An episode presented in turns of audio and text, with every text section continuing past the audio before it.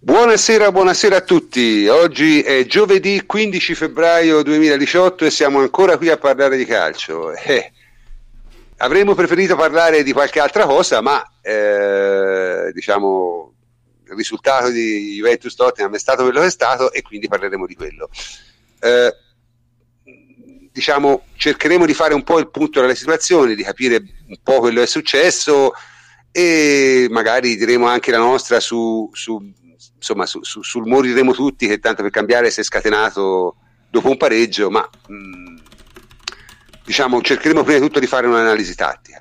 Parleremo di quello, parleremo sicuramente delle parole di Allegri in conferenza stampa, faremo un po' il punto degli infortuni, tra l'altro oggi ci sono delle discrete notizie perché si sono allenati sia Manzukic sia Khedira, si è allenato ovviamente eh, Di Bala e si è allenato anche Vedes eppure le notizie su eh, Matuidi sono piuttosto buone, quindi insomma tocchiamo ferro. Toccheremo brevemente anche l'argomento delle altre partite di Champions League e parleremo credo brevemente del massacro che c'è stato a, a Porto e soprattutto di Real Madrid PSG che invece è stata una partita piuttosto interessante. E tenteremo anche di fare qualche previsione sul derby di domenica. Si gioca se non sbaglio domenica all'ora di pranzo giusto? Eh, sì. dunque ok perfetto. Allora stasera sono con me come al solito il plenipotenziario Antonio Corsa. Ciao Antonio. Ciao prof. Ben trovati a tutti. Eh, Francesco Andrianopoli. Ciao Francesco. Ciao prof. Buonasera a tutti. Eh, Davide Terruzzi. Ciao Davide Buonasera prof, ciao a tutti. Enrico Ferrari, ciao Henry. Buonasera a tutti. E il nostro carissimo amico Jacopo Azzolini, ciao Jacopo. Ciao prof, buonasera a tutti. Ok, allora vabbè, eh, entriamo subito in argomento perché insomma eh, della, di questa partita bisogna parlarne e ne parliamo. Pronti via, la Juve va 2-0. Davide. Sì, diciamo che eh, noi tante volte sentiamo parlare Allegri all'interno di una partita ce ne sono tantissime e 10 minuti sono stati da sogno per noi tifosi della Juventus perché comunque ci siamo trovati avanti 2-0 in, in così poco arco di tempo ed è stato qualcosa di, di, notevole. Poi purtroppo c'è stato anche il resto dell'altra, dell'altra partita di cui parleremo. Eh, beh le scelte di Allegri le sappiamo cioè nel senso che comunque ha schierato la Juventus con il 4-2-3-1 che poi dopo era un 4-3-3 camuffato.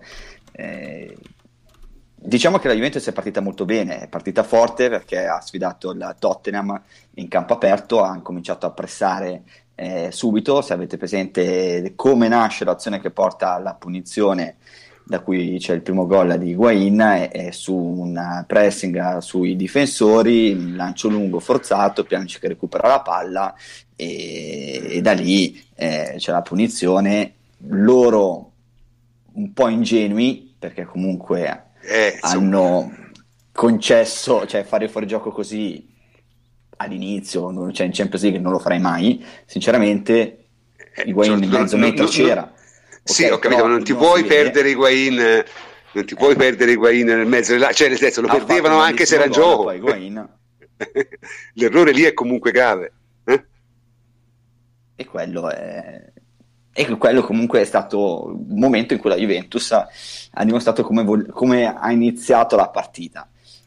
E anche i minuti successivi perché comunque il Tottenham era è stato sempre propositivo anche con il pressing alto, ma la Juventus palleggiava molto velocemente, a uno o due tocchi, la palla si muoveva molto bene tecnicamente anche, si sbagliava poco e soprattutto eh, la Juventus dimostra- ha dimostrato mh, le proprie intenzioni come attaccare eh, la difesa del Tottenham, cioè non solamente in campo aperto, ma soprattutto facendo continuamente, eh, facendo collassare la, la difesa eh, del Tottenham che stringe molto sul lato e poi cambiare cambio di campo.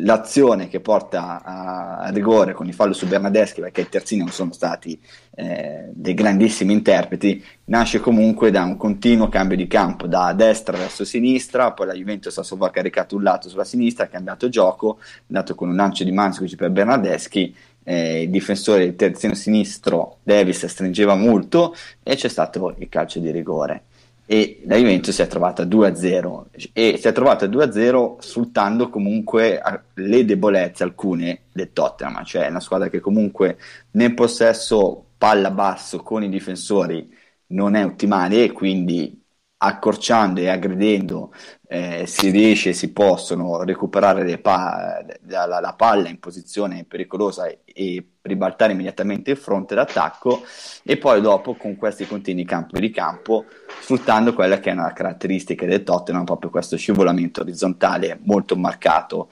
eh, tipico delle squadre che giocano a, fortemente a zona.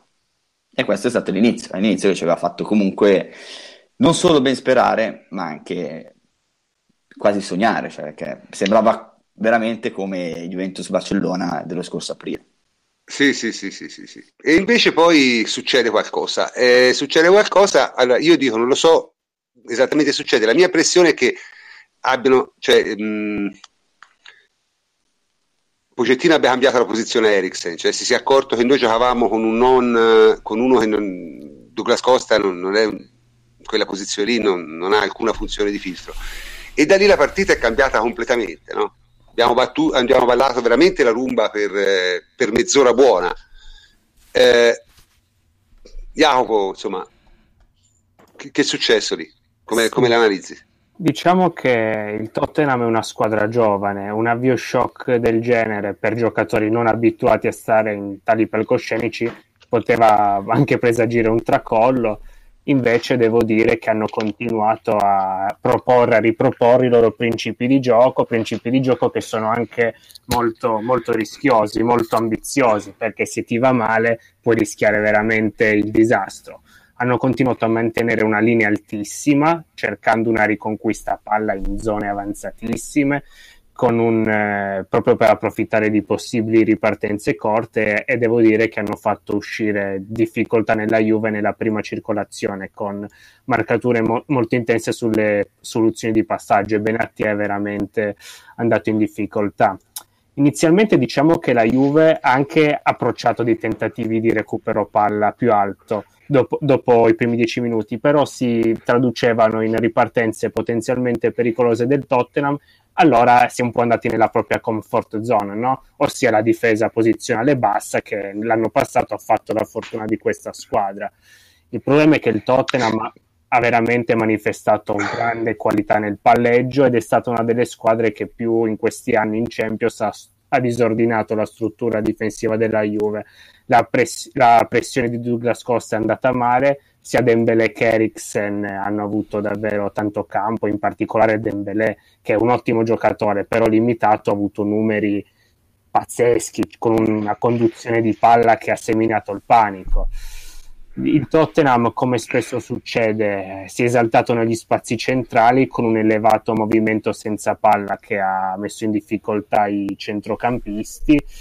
Ha trovato, hanno trovato davvero tanto spazio tra le linee e eh, ha messo in difficoltà la Juve. Io una nota di merito per Eriksen che ha una sensibilità tattica fuori dal comune, cioè a seconda della situazione sa se fare il vertice alto, il playmaker, dicevi giustamente tu prof che in certi frangenti Tottenham ha giocato con un 2-3-5 con Eriksen esatto. mezzo tra Dyer e Dembélé e a seconda della situazione ti fa anche la mezza punta e il trequartista. Tottenham è bravissimo negli spazi centrali, e, ha avuto un possesso, un possesso palla molto alto, la Juve non ha mai avuto un baricentro così basso in stagione e ha fatto la partita che ha voluto, ha messo la gara su un piano gara ottimale per, per quelle che sono le proprie caratteristiche. Però vedi, cioè, tutto, da tutto questo montagna eh, alla fine è venuto un gol solo e tra l'altro su un errore diciamo di difensivo abbastanza marchiano, cioè nel senso un, un errore in uscita. Sì, perché volendo enfatizza anche le difficoltà del centrocampo a due, perché quando Higuain perde palla, sia Pjanic che Kedira stavano andando a compiere una possibile ripartenza ed erano tutte e due 20, 20 metri avanti. E diciamo che sono state anche quelle cose a convincere la Juve a tenere un baricentro abbastanza, abbastanza basso. Poi certo la qualità del Tottenham nel pressing alto ha fatto il resto.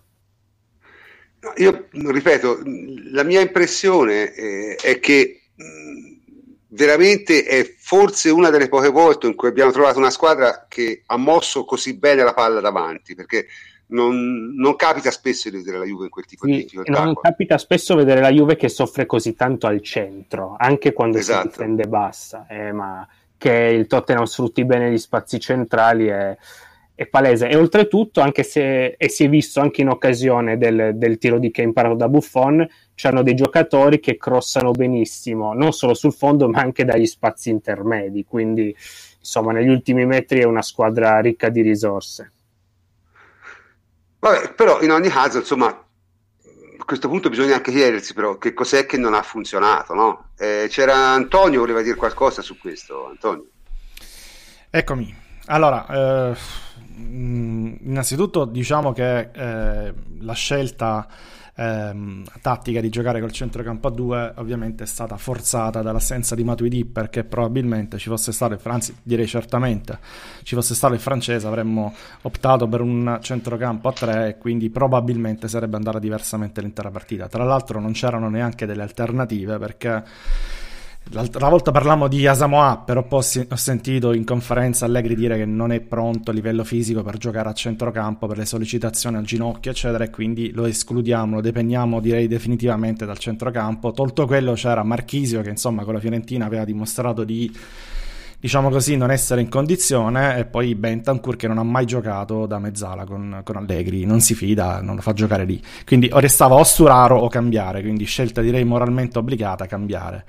Ehm, poi parliamo, beh, non me ne voglia Sturaro, per carità, però poi parliamo anche di Kedira, Mandzukic, ho visto che ci sta... Ma io non, non so se, se, se avesse messo Sturaro, se, non lo so francamente, forse sarebbe stato meglio. Eh, lo so, A- però a non, cose- non- non se l'è sentita. no? Non eh, se l'è sentita. Eh, vabbè, non, li po- non li posso, non lo posso accusare di nulla su questo.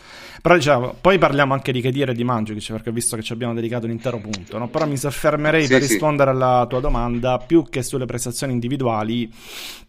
Su questa scelta no, che avete accennato di Allegri, eh, sia del ritorno a centrocampo a due, ma soprattutto l'aver puntato quasi tutto tatticamente su Douglas Costa in un ruolo in una posizione che sono per lui inedite, sono state inedite. Perché io quando ho letto la formazione mi sono dichiarato, anche io come tanti tra quelli affascinati dall'idea di provare il brasiliano alla Pereira, no? ovvero con compiti di lettura Mhm. degli spazi, di break, poi buttandosi in avanti in velocità. Però purtroppo devo dire con l'assenio di poi che l'esperimento è miseramente fallito da quel punto di vista. E non solo per Io, colpa io di ero tra quelli che non era entusiasta, eh. E non solo, per, col- ma non solo per colpa di Allegri. più conservatore perché- in queste cose. eh, lo so, lo so, ma col seno di poi mi sa che non lo fa più. Ehm, perché Allegri le aveva anche disegnato una situazione tattica carina, no? ovvero quella di eh, partire dal centro-sinistra, eh, quindi più accentrato del solito, più stretto rispetto a Mandzukic, per poi buttarsi negli spazi alla sinistra, cioè alle spalle di Aurier, eh, il terzino destro loro che di fatto giocava poi ala, se vogliamo. Mhm. Quindi diciamo nello spazio fra Aurier e Sanchez, che è il centrale di destra. Eh, solo che voi per incapacità nostra di servirlo, come diceva, dicevate giustamente prima, il gen pressing di Pochettino eh, ci ha costretti a restare schiacciati in basso, eh, non siamo quasi mai riusciti a costruire delle azioni pulite, ragionate. Eh, o sparavamo la palla in avanti per Higuain, fantastico, tra l'altro non capisco certi voti dei giornali, No, eh, gioca oppure una grandissima partita, Guain. l'uscita dal partita. pressing era talmente complicata da essere poi lenta ed efficace poi per innestare Costa. Diciamo sia per questo, ma sia anche per la sua incapacità di leggere i tempi e gli spazi, cioè eh, non è stato in grado neanche lui di, di- di- di capire bene tatticamente quello che doveva fare e soprattutto di leggere bene le situazioni. Quindi sono d'accordo con chi ha analizzato la partita, credo soprattutto Fabio Barcellona abbia detto questo, cioè che eh, Costa ha dimostrato di essere più efficace non tanto in questa situazione di lettura delle situazioni quanto nella classica ricezione statica sulla fascia, anche in, in velocità, però eh, gliela devi dare lì. Poi ci pensa lui, vedi l'azione del rigore, no? Tu, noi Sì, gliel'abbiamo aveva data, era dato addirittura spalle alla porta. terrificante, Aurier. Proprio- Eh, lui è questo, lui è terrificante, questo, lui è. Concordo Antonio, va anche detto che per un giocatore che tendenzialmente ha quasi sempre fatto l'ala specialista ad alti livelli, sai, un compito di raccordo così cruciale, cioè devi avere un senso tattico non improvvisabile, ecco. ma soprattutto eh, probabilmente era da fare con altre squadre, cioè con altre squadre ti danno la possibilità di eh, sfruttare meglio questi break, eccetera. Invece il Tottenham zero, ti ha proprio schiacciato e non l'hai, non l'hai sfruttato e quelle volte che lo potevi sfruttare lui non era pronto a leggere quelle situazioni. Ripeto, dagli la palla, te ne salta uno in dribbling e l'altro in velocità e, e quello è Douglas Costa. Poi la seconda cosa, sempre su Costa, invece non ha funzionato eh, purtroppo neanche a livello difensivo, perché difensivamente Allegri ha studiato la sua partita eh, piazzandolo almeno inizialmente nei tre di centrocampo al fianco di Pjanic, quindi usandolo in fase di non possesso per far partire poi il pressing immediato su, su un difensore loro, su Sanchez soprattutto, che era quello con i piedi meno educati. Però anche qui la scelta poi con Cristiano Di Poi si è rivelata eh, sbagliata perché Costa anche questo lavoro non l'ha fatto bene e temo non lo sappia proprio fare, cioè quello di leggere bene i tempi dell'aggressione del pressing ehm, veniva di fatto preso in mezzo sempre da Sanchez e, e, e il centrocampista, come si chiamava? Quello, quello loro, Dier, credo, che, che era davanti, davanti a lui eh, veniva sempre saltato, appunto preso in mezzo. Quindi, ora per carità, eh, non, fatemi precisare che Costa è, può fare la differenza a qualsiasi livello. Vorrei ricordare, tra l'altro, che quando lo acquistammo qui nel podcast partì la Ola perché l'abbiamo sempre ritenuto il miglior acquisto no, dell'intero mercato italiano. Sì, sì, no. Ed è un giocatore sul quale dobbiamo pensare, deve... però deve giocare nel suo nel, ruolo, volevo dire Nel suo ruolo. Sì, facendo, un riassun- facendo un riassunto a Costa non gli puoi dare un compito tattico in fase di non possesso.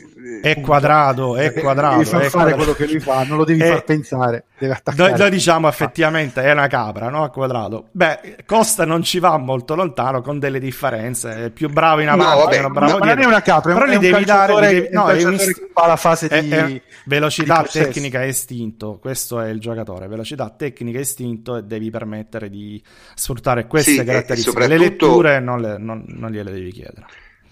No, quadrado comunque difensivamente si fa molto. No, quadrado se tu gli dai un compito, quello te lo fa. Se tu mm. gli dici di ragionare, anche lì diciamo che a IQ calcistico siamo messi malino, però ad avercene di questi due giocatori. Eh. No, ripeto, ma alla fine poi mh, fa anche un po', diciamo, dispiacere no? il fatto, poi magari quando parleremo degli infortuni, è che purtroppo eh, questi, questo, gli infortuni avuti dalla Juve sono diciamo, in campionato riesci in qualche maniera a ovviare perché giri, perché fai turnazioni, perché... in CL se te ti capita di giocare una partita e non hai giocatori adatti è un casino perché quell'altri cioè non è che giochi col, con la SPAL capito? Eh, ti mettano male. Insomma poi ora io sto, sto guardando l'occhio al Napoli che si trova più o meno in questa situazione. Eh, se non hai giocatori adatti per giocare vai in difficoltà con chiunque in Europa, questa è l'idea. Eh... Eh, non so, Antonio aveva finito, credo. No? Vai, sì, vai, sì, tanto, poi parliamo di, che, dei singoli perché poi parleremo di che no, io, io voglio fare un, un, passo indietro, eh, voglio tornare eh, a quello che, che penso da, da, da settembre a, eh, ad oggi. Eh, purtroppo eh, la Juventus in Champions League eh, soprattutto, ma anche in campionato, eh, nonostante i punti, il record, eh, super mega record di punti, non è migliorata rispetto allo scorso anno. La Juventus a questo punto rispetto all'anno scorso non è migliorata, soprattutto nell'approccio delle partite di Champions League. Non è una squadra che riesce ad andare a, a triturare l'avversario come abbiamo fatto gli scorsi anni. Dovevamo allungare il tempo per giocare un certo tipo di partita in Champions League e, e, invece questo non avviene più. Non avviene più perché uh, non magari è, è, è, un po' presto per dire non avviene più, eh. No, non avviene più perché abbiamo fatto 3-4 partite importanti e abbiamo sempre subito l'avversario in Champions. Cioè il Barcellona lo abbiamo subito all'andata, eh, cioè abbiamo gioca- giochiamo troppo poco la partita. Io questo dico. Cioè, no, non basta. Anche il Napoli volendo. Il, il, Napoli 20 minuti, mezz'ora col Napoli, mezz'ora col Barcellona all'andata e poi eh, al ritorno una partita che il Barcellona è venuto a fare con le riserve, ha messo Messi gli ultimi 20 minuti, col Tottenham hai sofferto maledettamente la partita perché non ci difendiamo più con la palla, perché io torno a Bonucci, a Dani Alves, a tutto una poi ne parliamo, poi ne parliamo quando arriviamo a Chiamira, eh no, eh no, però, ma, io... ma, questo dobbiamo dire de- della partita. La Juve con la palla non si sa più difendere. Con la Fiorentina uguale, col Tottenham uguale, è una squadra che ha un, un livello di giocatori mostruoso, perché noi abbiamo Higuain che è spaventoso, Douglas Costa incredibile, Pjanic è un grandissimo giocatore, però purtroppo abbiamo delle lacune di crescita del gioco, perché, ripeto ancora una volta, la Juventus non può crescere eh, nei risultati, perché migliorare i risultati la scorsa stagione è impossibile, poteva crescere e, può, e poteva avere il proposito di crescere eh, in un certo tipo di, di gioco, di, di, di, diciamo, di proposta di gioco. E questo non è, non è ancora avvenuto. Poi non so se dalla prossima andiamo a, a, eh, a Londra e aggrediamo il Tottenham perché il Tottenham se lo aggredisci ha una difesa come quella della Fiorentina cioè il Tottenham tutte le volte che siamo andati di là gli ultimi 30 metri li abbiamo messi in mezzo a una strada e abbiamo rischiato di fare gol. E, e, però non lo riusciamo a fare per 25 minuti, mezz'ora. Perché? Eh, non perché non vogliamo ma perché non abbiamo i mezzi tecnici per fare questo. La Juventus è legata a doppio filo. Io mi ricordo una trasmissione dove io e Davide abbiamo detto che alla fine si sarebbe eh, finiti col giocare a tre a centrocampo perché c'era Matuidi, perché Matuidi ti dà quella fisicità, quell'intensità, quella, quell'aggressività che gli altri centrocampisti non ti danno. Eh, lo ha dimostrato Marchisio che non è riuscito a, fare la, diciamo, a prendersi il posto perché Marchisio con la Fiorentina si doveva prendere il posto per, della partita di Champions eh. non è riuscito a farlo cioè, non abbiamo una qualità tale che ci consente di affrontare certe partite con, come l'anno scorso. L'anno scorso siamo andati a Barcellona e abbiamo fatto una grande partita. Eh, abbiamo col Monaco, che era una squadra secondo me nettamente superiore a questo Tottenham, eh, gli abbiamo fatto una grandissima partita col Monaco perché uscivamo, palleggiavamo, an- facevamo un gioco offensivo diverso. E questo per, è il motivo per cui io dicevo che secondo me non mi convinceva il fatto che qualcuno dicesse la Juventus è meglio. No, per me no. Vedremo come va il proseguo della stagione. Però secondo Beh. me questo è il problema. Il problema di mancanza di centrocampisti di qualità e di giocatori di qualità che ti fanno uscire negli 11. In Champions devi fare quella partita. Abbiamo visto ieri Paris Saint-Germain Real Madrid eh, credo che mh, qualcosa in questo senso si sia visto. Sì, se, se, vabbè, ora dopo ne parliamo, però io ho visto qualcosa, ma non ho visto quello che hai visto te, eh, probabilmente, perché eh, cioè? ho visto una partita giocata, va bene, parliamo dopo, però io ho visto una partita giocata in modo sciagurato proprio, cioè nel senso Ma completamente sciag- giocano tutti sciagurati, giocano tutti con 30 metri di, di, di, campo spalle alla porta, giocano tutti così. La Juve se deve giocare con la difesa posizionale che ha, poi devi uscire però, cioè poi dalla difesa devi uscire. Noi avevamo imparato ad uscire l'anno scorso con, avevamo le palle grosse così per uscire e palleggiare. Gli abbiamo palleggiato in faccia al Barcellona a Barcellona e Beh, riuscivamo infatti, a farlo. Quest'anno come... col Tottenham, con la Fiorentina, col Barcellona di nuovo con, e con altre squadre non siamo riusciti a farlo. Io non dico che la Juve non ha i giocatori per farlo, manca probabilmente qualco, qualcosa o qualcuno che ti riesce a dare quel qualcosa in più. Beh, secondo me non abbiamo neanche fatto incazzare Harry, eh? non abbiamo neanche cioè, allora eh, il fatto è che comunque eh, ci sono diverse mh, mm, similitudini, se vogliamo fare, con diverse partite che abbiamo, uh, cui, diverse partite cui abbiamo subito. Cioè, fare paragone con il secondo tempo del Real, uh, anche con uh, qualcosa si è visto pure con la Fiorentina, cioè la Juventus in questo momento eh, soffre eh, le squadre che riescono a mettere diversi giocatori alle spalle del, del centrocampo della Juventus questo lo soffriamo tremendamente. Eh sì. e, e, deve essere in condizione atletica notevole per coprire il campo e, e per farlo. E non lo, non lo, eravamo. Questo è stato abbastanza chiaro. E non lo eravamo a, il 3 giugno, nella finale di Champions League, non lo eravamo con la Fiorentina per dire, perché comunque non abbiamo fatto chissà, chissà che cosa, e non lo eravamo col Tottenham. Lì proprio non, nel primo tempo non ci siamo riusciti. E, ecco, ma però, quello volevo dire, però invece... Comunque, prof, sì. è la gestione di, di, della Juventus. Cioè, il Tottenham ti ha schiacciato, ma anche noi ci siamo abbassati, ma questo lo facciamo sempre, è una strategia. Cioè, è... quello che non ha funzionato sì, devi saper uscire, ti... devi saper... che devi saper uscire e che ti devi difendere bene. Noi non abbiamo fatto bene né senza pallone né col pallone. Infatti, allora, Davide... non abbiamo i giocatori a centrocampo, secondo me, per poter palleggiare. Anche in difesa sicuramente li abbiamo di meno rispetto all'anno scorso, perché è il giocatore con caratteristiche diverse. E mancava un giocatore come Dybala che è fondamentale in tante situazioni, si abbassa e ti fa uscire lui, prende tanti falli, ti salta l'uomo, idem quadrado, quadrado rispetto a Bernardeschi in queste partite qua, non solo per il lavoro difensivo, ma per queste caratteristiche è fondamentale. E quindi, e quindi è sofferto tanto in questa fase perché sì. di, di, di, recupero della, cioè una volta che hai recuperato i palloni uscire non, non, non, l'hai fatto, non l'hai fatto, non l'hai fatto nel primo tempo, quando l'hai fatto nel secondo tempo hai avuto diverse occasioni.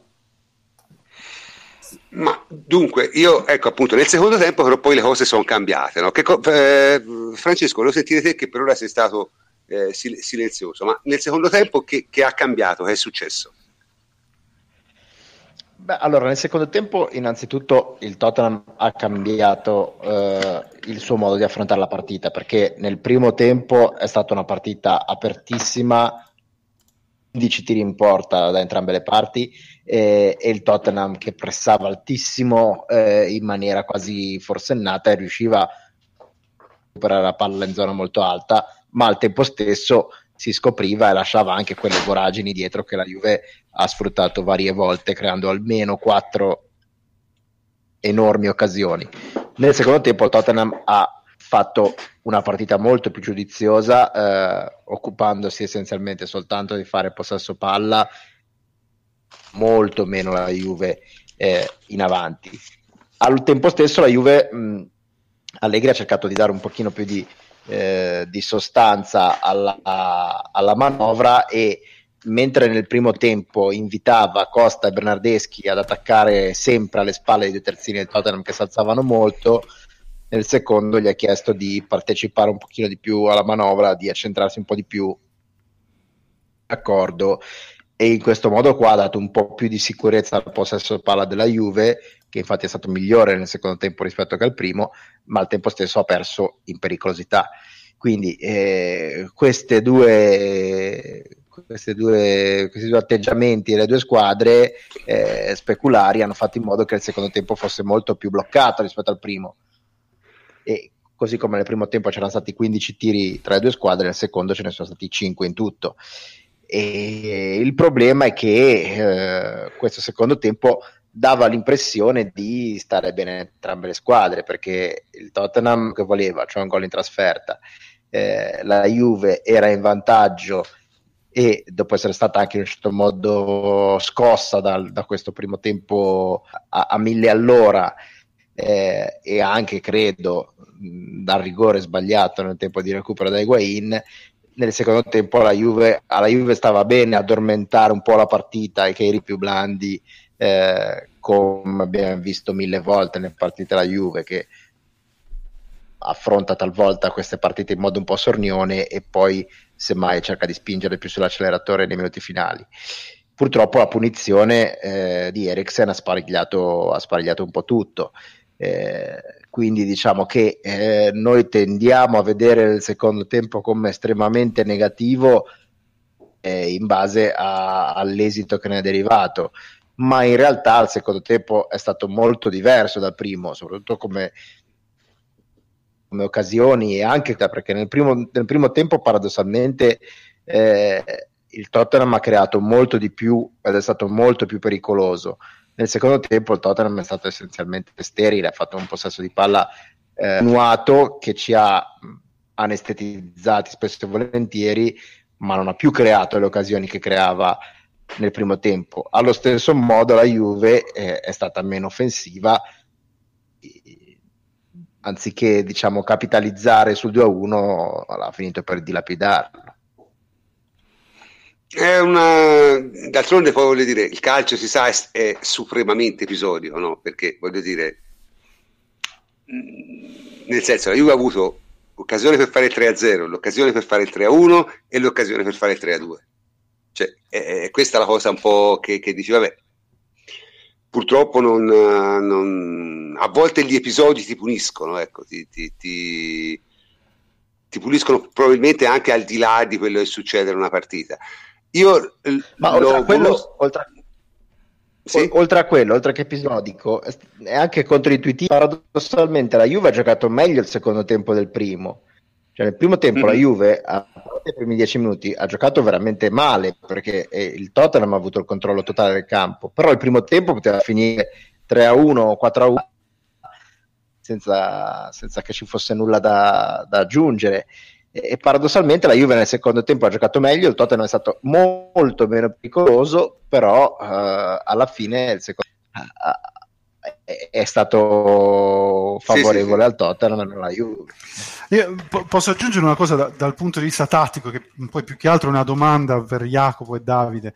Eh, cioè, io quello che ho notato è che eh, alla fine noi avevamo eh, Alessandro ed Esciglio che eh, si è detto abbiano fatto una bella partita, ma che ave- in realtà non avevano avversari cioè nel senso eh, sia Mandzukic che Bernardeschi da quel lato erano troppo larghi, troppo schiacciati su eh, Sandro ed Esciglio. E, mh, ho avuto l'impressione come se noi avessimo mh, mh, paura delle fasce del Tottenham, quando invece eh, era il centro il problema, cioè il loro, la qualità passava per il centro. Io non sono tanti... quindi eh, e quindi no, eh, voglio capire se è, è, stata una mia impressione quella di vedere eh, De Sciglio e Alessandro mh, non avere molto da, da difendere, ecco, cioè, avvers- cioè non avevano avversari eh, pericolosi nell'uno contro uno che vanno al cross, eccetera.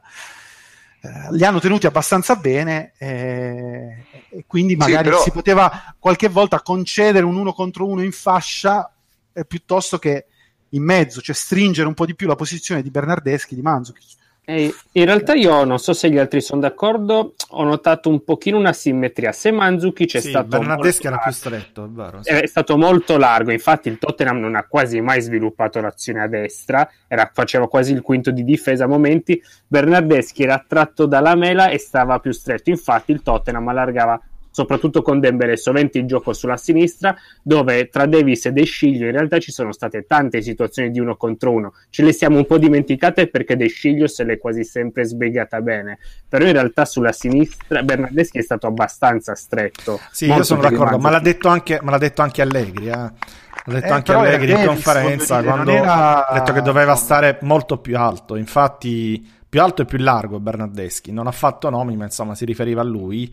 Perché a sinistra avevamo detto la situazione tattica era più o meno quella lì, Mandzukic teneva buono Orie e, e, Costa si inseriva, mentre a destra era studiato proprio questo cambio campo no, per fare muovere la difesa del, del Tottenham e infatti eh, una volta che l'abbiamo fatto ci siamo beccati di rigore. Eh, probabilmente avremmo dovuto fare molto di più quello, avremmo dovuto tenere più alto Bernardeschi, invece si è fatto prendere dalla mela, che tra l'altro si accentrava sempre ed ha giocato praticamente molto, molto basso e molto stretto. Però anch'io, come diceva Henry, ho avuto l'impressione che Allegri avesse molta paura dei cross e, e quindi facesse molta attenzione ai raddoppi eh, e alle giocate sulle fasce, e quando in realtà il, eh, il Tottenham eh, al suo gioco nei mezzi spazi e, e nella zona centrale. Sì, ma l'ha Forse cambiato Allegri pensava... Cioè, non, è, non, è, iniziato così il Tottenham, cioè, è iniziato con la mela largo, con uh, a destra molto alto Rie, sì. poi dopo ha cambiato e ha centrato... Sì, infatti, l'avevo detto la, la, scorsa puntata, è proprio una caratteristica del Tottenham. Eh. Davis rimane più bloccato, mentre è il terzino destro, ieri Raurieri, altre volte Trippier, che dava ampiezza a destra, invece a sinistra era l'ala che dava ampiezza. Infatti, come hai detto tu, all'inizio era la mela larga, eh, poi esatto. il Tottenham ha voluto alzare il baricentro, ha voluto cercare di riagguantare ha Eriksen, ha, messo, ha centrato e, la mela. E quindi si è centrato la mela e quindi anche Davis ha dato ampiezza e ha esasperato la linea perché c'erano solo due difensori centrali nel caso la Juve ripartisse. Messa di trappolone proprio, sì, ho studiato eh, no, io, dico, io, dico, che tu puoi però, però a prescindere contro Davis, no? Secondo me. Eh, esatto, cioè, a prescindere da chi ci fosse, eh, la Juve andava sempre a raddoppiare sull'esterno, mentre in realtà eh, non è che poi questi esterni fossero, a prescindere da chi ci fosse in quel momento, fossero particolarmente pericolosi, comunque non erano altrettanto pericolosi come il, la circolazione di palla eh, nella zona centrale. Questo mi è sembrato eh, strano. Poi in realtà non è strano perché diciamo raddoppiare molto sulle fasce era anche collegato, ovviamente in attacco non esiste un attacco e una difesa, esiste e sono tutte e due eh, collegate, quindi secondo me l'idea di Allegri era i giocatori mettendo molta attenzione sulle fasce, non solo gli nego la fascia, ma mi metto in condizione poi di essere pronto subito quando recupero palla ad attaccare immediatamente noi. Il piano, cioè non è che fosse un piano No, anzi, eh, guarda, io ti dicevo, ho sentito la conferenza stampa e diceva proprio che è stato un errore quello, cioè che dovevano fare il contrario, dovevano stare alti e invece si sono abbassati troppi, quindi, troppo, quindi non credo fosse una cosa studiata. Da, a prescindere da alti e bassi, quello che mi ha stupito è che erano molto larghi. La Juve era, larga ieri, era larghissima, aveva tutti, otto giocatori erano a 5, molto cioè, io, io, ho avuto la stessa erano a 5, erano a 5 però. E, e, secondo me non è stato un... Uh, cioè, il piano era abbastanza chiaro, cioè noi gli diamo l'ampiezza e l'ampiezza ce la prendiamo noi alle loro spalle. Non era una brutta idea, eh, non ha funzionato perché uno, come dicevi tu, spesso non si è riusciti a stare alti, eh, due, la loro circolazione di palla è eh, stata sì. impeccabile 3 che Dira ha fatto il torello e, e, si è fatto scherzare in più occasioni da, da, tutti quelli che gli passavano accanto e in particolare da Dembélé. E, e 4 eh, anche quando recuperavamo la palla poi la perdevamo immediatamente eh, per, per, errori individuali. Quindi in realtà eh, cioè, si è rivelata controproducente la, la tattica scelta però non è che non avesse una sua un, un suo criterio, una sua logica all'inizio, qualche frutto lo stava dando. E le, ripeto, le, le partite sono, sono, anche un po' strane. Comunque adesso veniamo un attimo ai singoli, no? Cioè, noi ci siamo concentrati parecchio, abbiamo parlato un po' di Manzovic, non abbiamo parlato di Edira. Edira eh, martedì è stato veramente, beh, non so nemmeno io come chiamarlo, cioè inesistente, nel senso non, non ha partecipato alla partita per, per, per, per larghi versi. Antonio, eh, anche te qui volevi dire eh, qualcosa? No, vabbè, sempre le solite cose su Kedira. Guarda, diciamo che ha da sempre un grosso punto debole, ne stava parlando prima Davide, credo, cioè quello di non saper difendere all'indietro, cioè ovvero coprendo i tagli e i movimenti di giocatori avversari piazzati alle sue spalle. E in realtà lui non lo faceva bene nemmeno l'anno scorso quando era più in forma e nemmeno 5-6 anni fa quando era più giovane, quindi non è una questione soltanto di eh, atletica. Poi se si mette anche a camminare in campo come ha fatto, come ha fatto martedì, non ne parliamo. Se poi eh, lo fa contro il Tottenham, abbiamo fatto la frittata perché insomma è una delle squadre più forti in Europa a, ad occupare quegli spazi lì. Eh, per risponderti, abbiamo un problema che dira? Sì, ce l'abbiamo. Ehm, perché nel centrocampo 2 è ormai impresentabile a questi livelli, quindi parliamoci chiaro, bisogna prenderne atto. Ehm, eh, tra l'altro martedì è stato anche pessimo in un altro uh, lavoro, cioè quello di schermare il centrocampo, perché eh, quando Pjanic si allargava eh, per coprire Costa che avanzava non in pressing come dicevamo prima, non è quasi mai riuscito a tenere bene le distanze, anzi eh, il Tottenham riceveva sempre palla lì, tanto che, come abbiamo detto, a un certo punto Pochettino, poi Pochettino ha, eh, che non è stupido, ci ha messo Eriksen lì mm-hmm. e ci ha spento la luce. Eh, quindi non lo so, eh, secondo me è ora di eh, rendersi conto che nel 4-2-3-1 lì che dirà a questi livelli non ci possa giocare. Meglio che ne so, un Bentancur eh, che almeno è fresco, giovane. L'ideale sarebbe Marchisio, però credo sia messo peggio pure di, di Chedira, quindi... Eh. eh, ma è, pro- è, proprio quello il mio dubbio, voglio dire, Sampdoria-Juve è stato un pochino lo spartiacque della stagione, dopo quello Allegri, il centrocampo a due, Pianic e Chedira, insomma, ha fatto di tutto per, per, non, per non proporlo più, e lo vai a proporre in una partita del genere contro un simile avversario che fa dell'occupazione di quegli spazi la eh, propria so. prerogativa, insomma, cioè, mi, davvero sta mi aspettavo tante cose, ma non il centrocampo a due piani che dire. Mi aspettavo anche Douglas Costa più interno per dire, perché Allegri ha dimostrato anche di crederci un pochino in questo anno, ma la mediana a due pianici che dira non me l'aspettavo. Oh, tra l'altro era un discorso che stava iniziando a fare prima Henry, ma l'abbiamo fatto tante volte, insomma non ci ritornerei. Con l'assenza di Bonucci e Alves non abbiamo eh, oggettivamente dei costruttori di gioco in meno.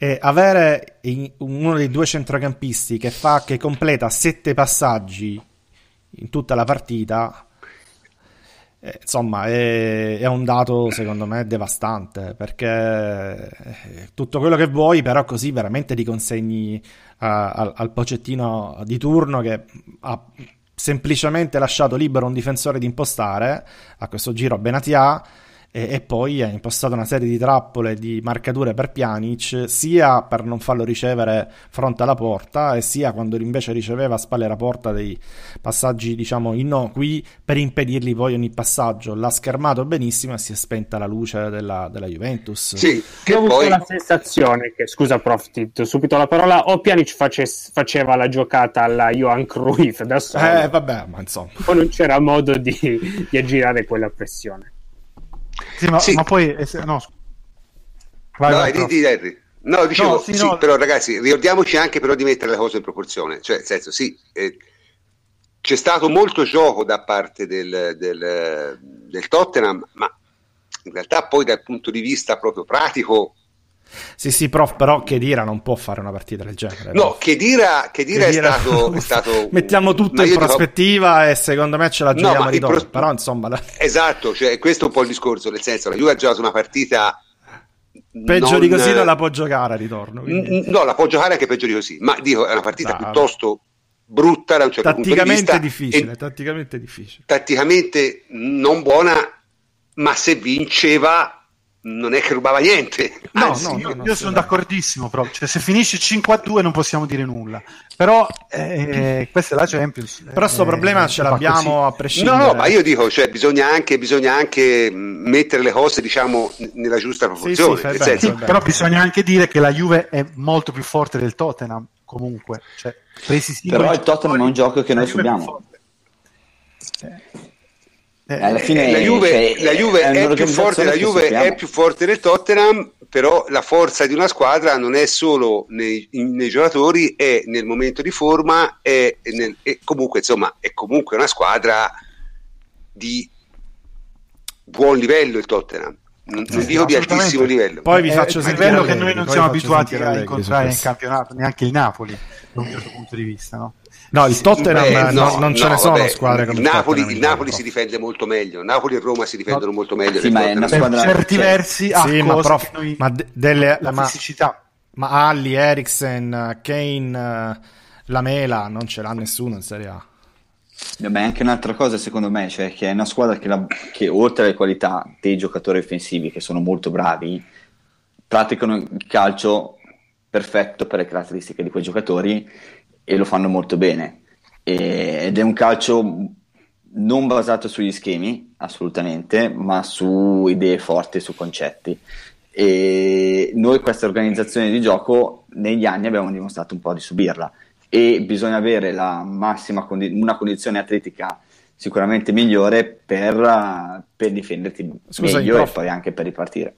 In, intendo soltanto dicendo che non capita spesso di subire, non so chi lo stava dicendo, ma anche perché in Italia non ci sono tante squadre che mettono tutti quei giocatori tra le linee, ecco, che, che, si sognano di venire a Torino mettendo tutti quei giocatori tra le linee. Eh, anche, anche perché sennò prendono 6 gol. Eh, appunto, Ma quindi... eh, posso dire una cosa su Chedira? Sì, allora, cioè, il, il, Tottenham ha rischiato di prenderne 3 o 4. Sì, eh. sì, ha rischiato. Eh, infatti devi rischiare, è proprio quello, il... Eh, non rischiano.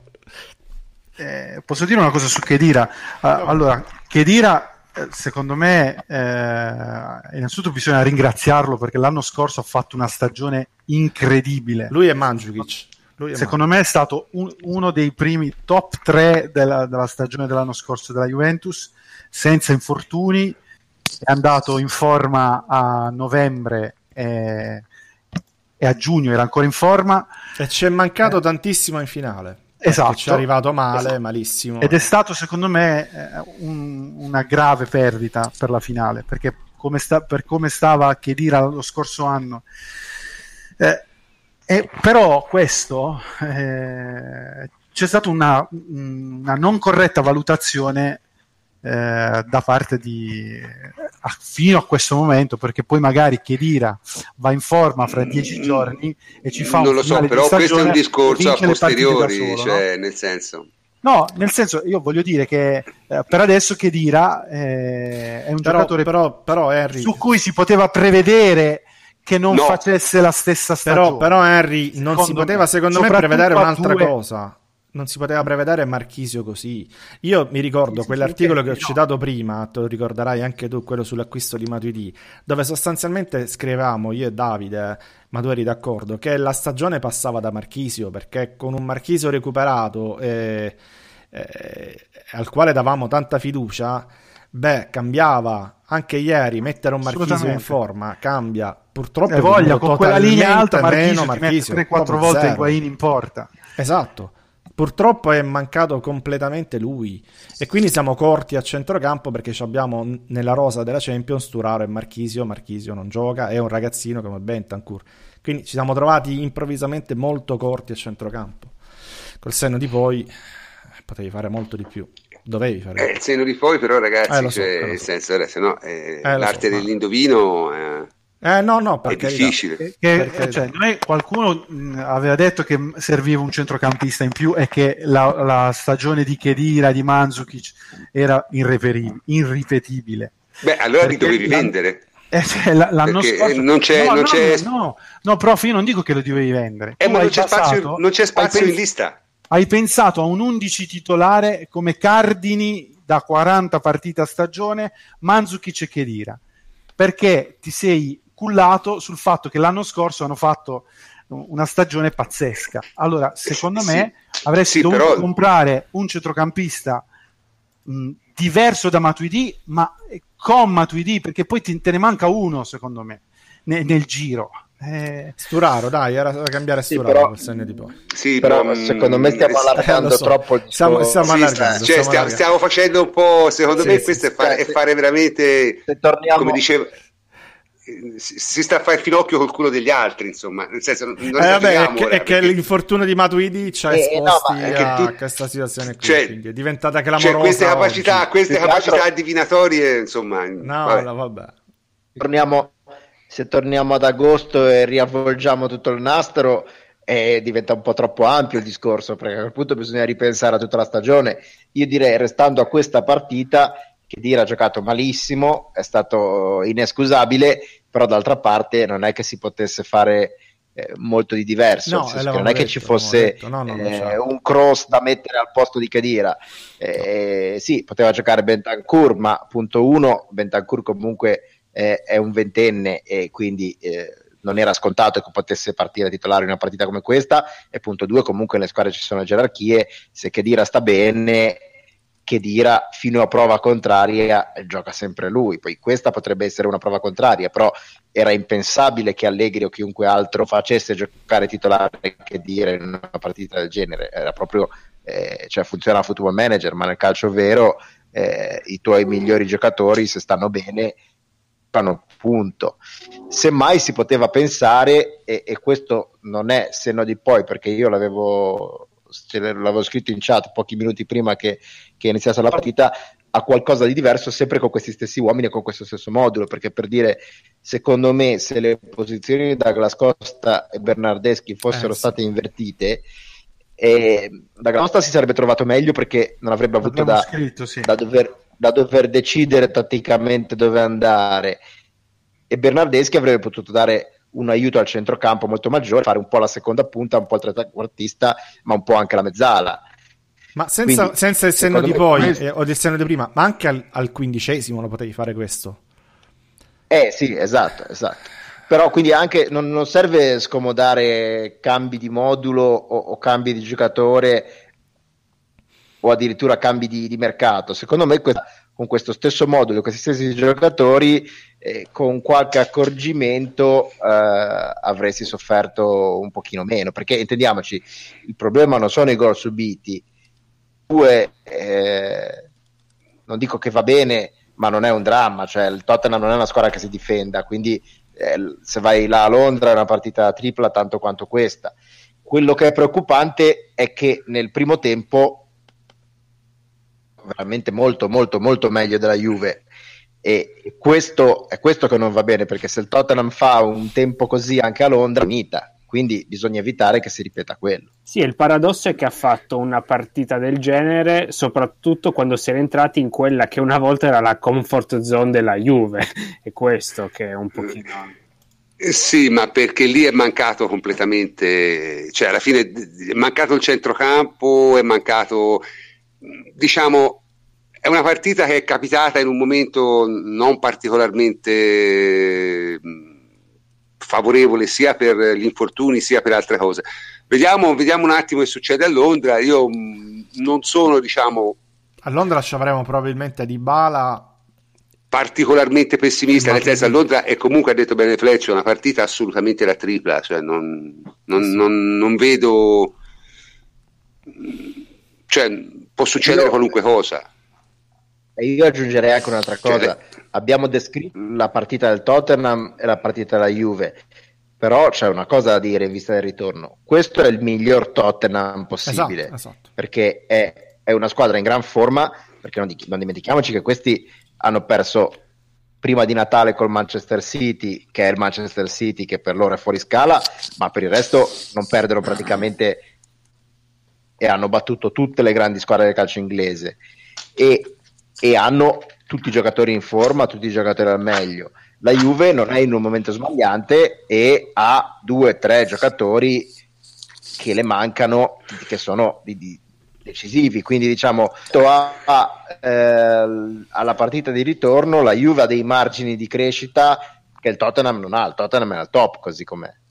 Ma soprattutto, comunque, già il primo tempo ha dimostrato che. Eh a parte che la Juventus è riuscita a trovare dei, dei correttivi, e ne abbiamo parlato nel secondo tempo, è una squadra che concede, concede sempre e, e la Juventus può attaccare meglio, soprattutto recuperando, alcuni, cioè, recuperando di bala, che è fondamentale, mettendo un po' a posto alcune cose e soprattutto deve avere una condizione atletica. Ci sono tre settimane e queste tre settimane non fai carico ovviamente, devi avere qualcosa di, di, di, diverso a Londra perché la condizione atletica per noi è fondamentale per poter andare a prenderli alti e per poi dopo fare comunque una difesa posizionale aggressiva e fatta bene devi avere la forza, devi avere la velocità se non ce l'hai eh, è inutile cioè, possiamo giocare a tre, possiamo giocare a due possiamo inventarci tutte le cose dal punto di vista tattico stai meglio in campo ma eh, c'era una, un ritmo comunque superiore da parte loro eh.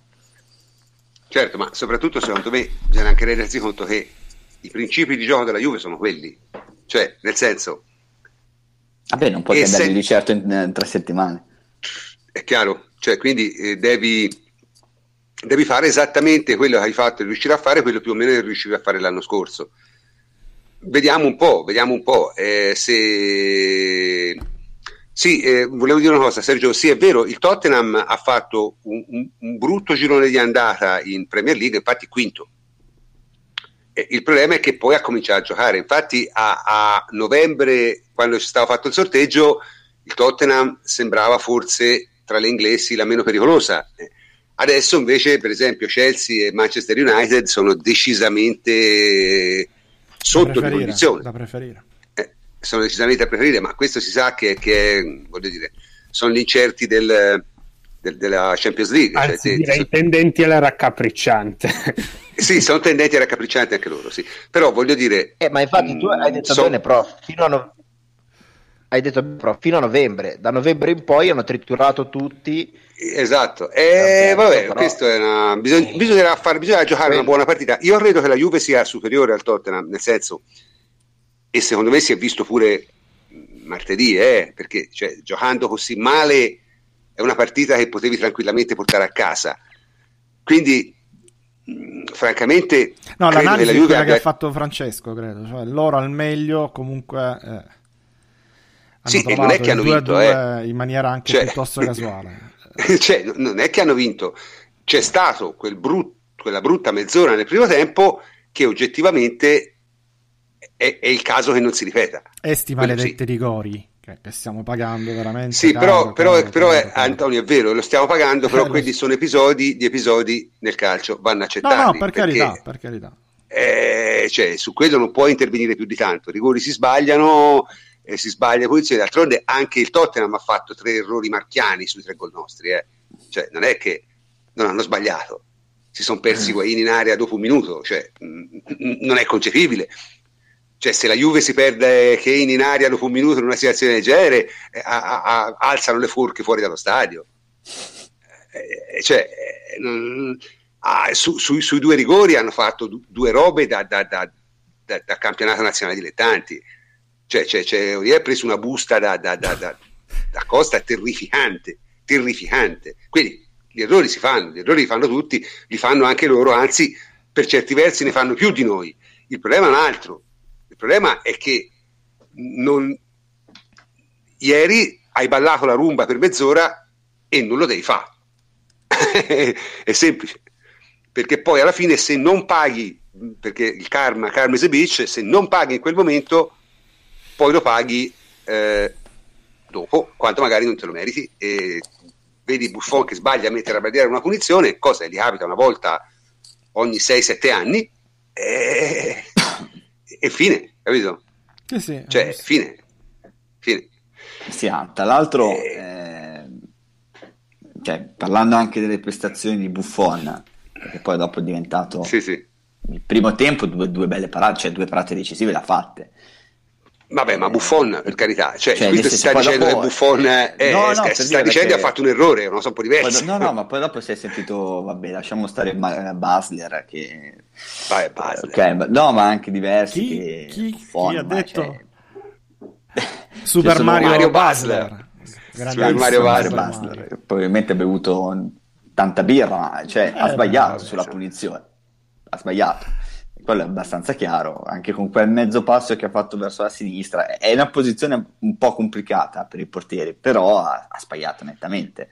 Eh, così poi dopo sono gli episodi, cioè Higuain su uno dei complessi ha fatto il secondo tempo è stato mostruoso, cioè era l'unico che ha fatto l'unico dei giocatori del centrocampo in su che ha fatto una partita di livello assoluto. E poi dopo ha sbagliato il rigore, capita, l'ha fatto quello prima, ha sbagliato il secondo. Cioè, purtroppo quest'anno con i rigori nel recupero eh, siamo, non va bene.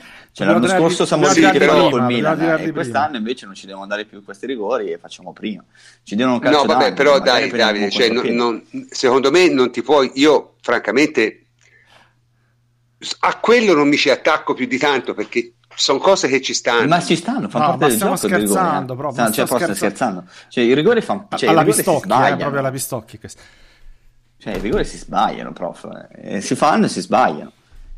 Semplice. Eh, fine, fine del discorso. Comunque, Eh. dice, la partita l'abbiamo, l'abbiamo, diciamo, secondo me, sviscerata ampiamente. Ci siamo stati praticamente un'ora sulla partita. Giustamente meritava perché eh, insomma era una partita importante. Vediamo, vediamo, vediamo che succede, poi saremo qui a commentarlo. Io ripeto, in questo momento, mh, mh, ora chiaramente bisogna vedere com'è la Juve fra tre settimane. È chiaro che se il ritorno fosse stato la settimana prossima, ti avrei detto, "Mm, non siamo messi tanto bene. Con tre settimane le cose possono cambiare abbastanza, sia per noi sia per loro, perché in tre settimane fa in tempo a entrare in forma e fa in tempo a uscire di forma. Quindi mh, bisogna un po' vedere come si presentano le due squadre fra tre settimane. Ecco, questo è, è fondamentale. Beh, ma poi il Eh. proposito della Juve è quello di entrare in forma proprio fra tre settimane. Cioè, fra tre settimane, quello che ha sempre detto Allegri è, Marzo, marzo, finalmente. è che la Juve deve dare lo strappo decisivo dal punto di vista Eh, vabbè, ma è, è- è una banalità, però effettivamente è quello che devi fare. Eh beh, eh, non tanto una banalità, nel senso che, insomma, eh, se non Cioè, lo fa, nel senso, ma è, è esattamente quello che devi fare. eh, Perché Eh sì, alla fine dico, poi. questo se non lo fai, eh, sicuramente avrai dei problemi. Eh, certo, è chiaro. Confidiamo tutti e sappiamo tutti che la Juve crescerà di condizioni di brillantezza eh, e l'inserimento dei nuovi sarà, eh, cioè dei nuovi, dei- dei- degli infortunati sarà determinante eh, e quindi abbiamo fiducia tutti, anche perché secondo me, ripeto, il Tottenham è due gradini sotto la Juve eh, a prescindere. Ora io non esagererei dicendo due, mi sembra una squadra che la Juve possa battere. Ora due gradini sotto la Juve, insomma, mm, cioè, secondo, me, secondo me hanno una fase di hanno, si prendono moltissimi rischi con come giocano in difesa. Se fosse una squadra normale in casa giocherebbero bassi per lo 0-0, ma non lo faranno. E quindi si prenderanno i soliti rischi. E questa volta dovrei essere più diciamo un po' più furbo a, a sfruttarli meglio. Comunque detta finita la partita si passa al dopo partita perché il dopo partita è stato abbastanza interessante perché Allegri si è incazzato oggettivamente. Si è incazzato probabilmente io ho sentito la conferenza stampa no? e non riuscivo a capire che cos'è che l'avesse scatenato poi perché non mi, sembra, non mi sembrava in conferenza stampa ci fossero state domande particolarmente. Poi forse Antonio ma mi ha fatto intuire qualcosa, probabilmente gli avevano detto qualcosa prima in televisione, l'unica cosa che mi posso immaginare, perché si è veramente arrabbiato. Eh, mh, abbiamo, se non sbaglio, un contributo audio, Antonio, giusto? Esatto, esatto. Vai, lo, lo mandiamo e poi ne discutiamo. Poi, e poi ne parliamo. La Champions, la Champions è un sogno è un obiettivo. Ma vincere la Champions non è facile. Io credo che si sia perso un po' di, di vista la realtà delle cose. La Juventus gioca per vincere la Champions, ma non è la favorita per vincere la Champions. E tutti gli anni non si può andare in finale di Champions. Facciamo il massimo. E i ragazzi devono essere contenti di quello che stanno facendo, perché stanno facendo un'annata straordinaria. E io sono contento di quello che, fa, che, fanno, che stanno facendo. Poi che bisogna migliorare sono sicuro. E andremo a Londra a giocarci le nostre chance e io credo che ce ne abbiamo tante di chance. Ma da qui a pensare che la Juventus giochi un ottavo di finale e vinca 3-0 ce ne passa. E a me questa cosa mi fa girare molto le scatole. Perché non si ha idea della dimensione delle altre squadre. La Juventus non è mai stata favorita in questo ottavo. Abbiamo, abbiamo il 50% di possibilità, l'avevamo prima di questa partita e l'abbiamo dopo questa partita. Contro una grande squadra che è il Tottenham. È impossibile fare pare con i campionati, perché i campionati sono tutti diversi l'uno dall'altro. E quindi non è perché il Tottenham stasera ha pareggiato 2-2, allora il Tottenham in Italia è al pari della Juventus e la Juventus in Inghilterra è quinta. Sono campionati completamente diversi, con giocatori diversi, con caratteristiche diverse una o due partite può succedere di tutto e le due squadre si equivalgono perché quando giochi in Champions arrivi agli ottavi è normale che le due squadre sono due squadre a parte qualche squadra che è di livello inferiore però il Tottenham insieme alla Juventus è sicuramente sono due squadre che possono ambire a andare avanti anche perché una delle due anda avanti per forza. Quindi, ma rispetto al Bayern, al Barcellona e al Real Madrid credo che siamo un filino sotto. Se no e il Paris Saint Germain ci metto perché siamo a 4 e il City 5 quindi non sono poche. L'obiettivo numero uno della Juventus è il campionato del settimo. E non è poco e non è facile perché Napoli sta facendo le cose straordinarie. Più siamo un pezzetto avanti per la quarta finale Coppa Italia. Poi cercheremo di andare avanti in Champions e magari vincere la Champions. Ma che un 2 a 2 di, di stasera faccia sì che deprima l'ambiente, questo non l'accetto. Siccome qui si, si ha degli alti e bassi da paura, qui se si pareggia una partita in Champions con lo Tottenham sembra che si sia perso 8 a 0. Allora qualcuno, come ho detto prima, che ci vuole dottori bravi, allora non ce ne vuole uno, ce ne vuole parecchi. Ma molto bravi, non bravi, molto bravi. Vincere non è normale, è straordinario. Questa squadra ha vinto 6 scudetti, ha vinto 3 Coppe Italia di seguito, ha giocato due finali di Champions, ha vinto delle Supercoppe, non mi ricordo, una con me e credo con una o due con, con Antonio, con Conte. Eh. E comunque in Champions ha fatto sempre una grande figura. Poi tra vincere e perdere ci passa poco. Stasera da 3 a 0 a, a 2 a 1, da 3 a 1 a 2 a 2 questa è la Champions, non hai tempo per recuperare, però abbiamo una partita dove ci possiamo giocare, dove ci giocheremo sicuramente il nostro stato, ma questo fra un mese, ora dobbiamo pensare al campionato, se no il Napoli ci scappa. Invece... Con entusiasmo e con voglia. Questa partita va messa lì, bisogna guardare avanti.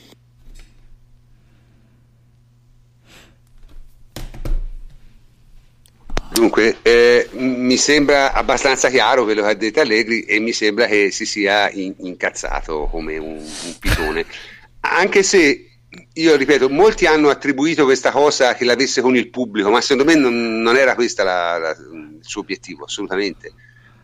Eh, a me mi sembra che piuttosto l'avesse con un certo modo di interpretare i risultati, nel senso, le partite cioè che la Juve, secondo me la Juve è favorita col Tottenham. E secondo me lo è anche adesso, ma una cosa è dire è favorita, una cosa è dire devi vincere 3-0 per forza, cioè sono due cose completamente diverse, è chiaro? Perché la gente si aspetta cose incredibili. E ha ragione lui, cioè una grande squadra è una squadra che vince quello che può vincere, e non c'è discussione su questo.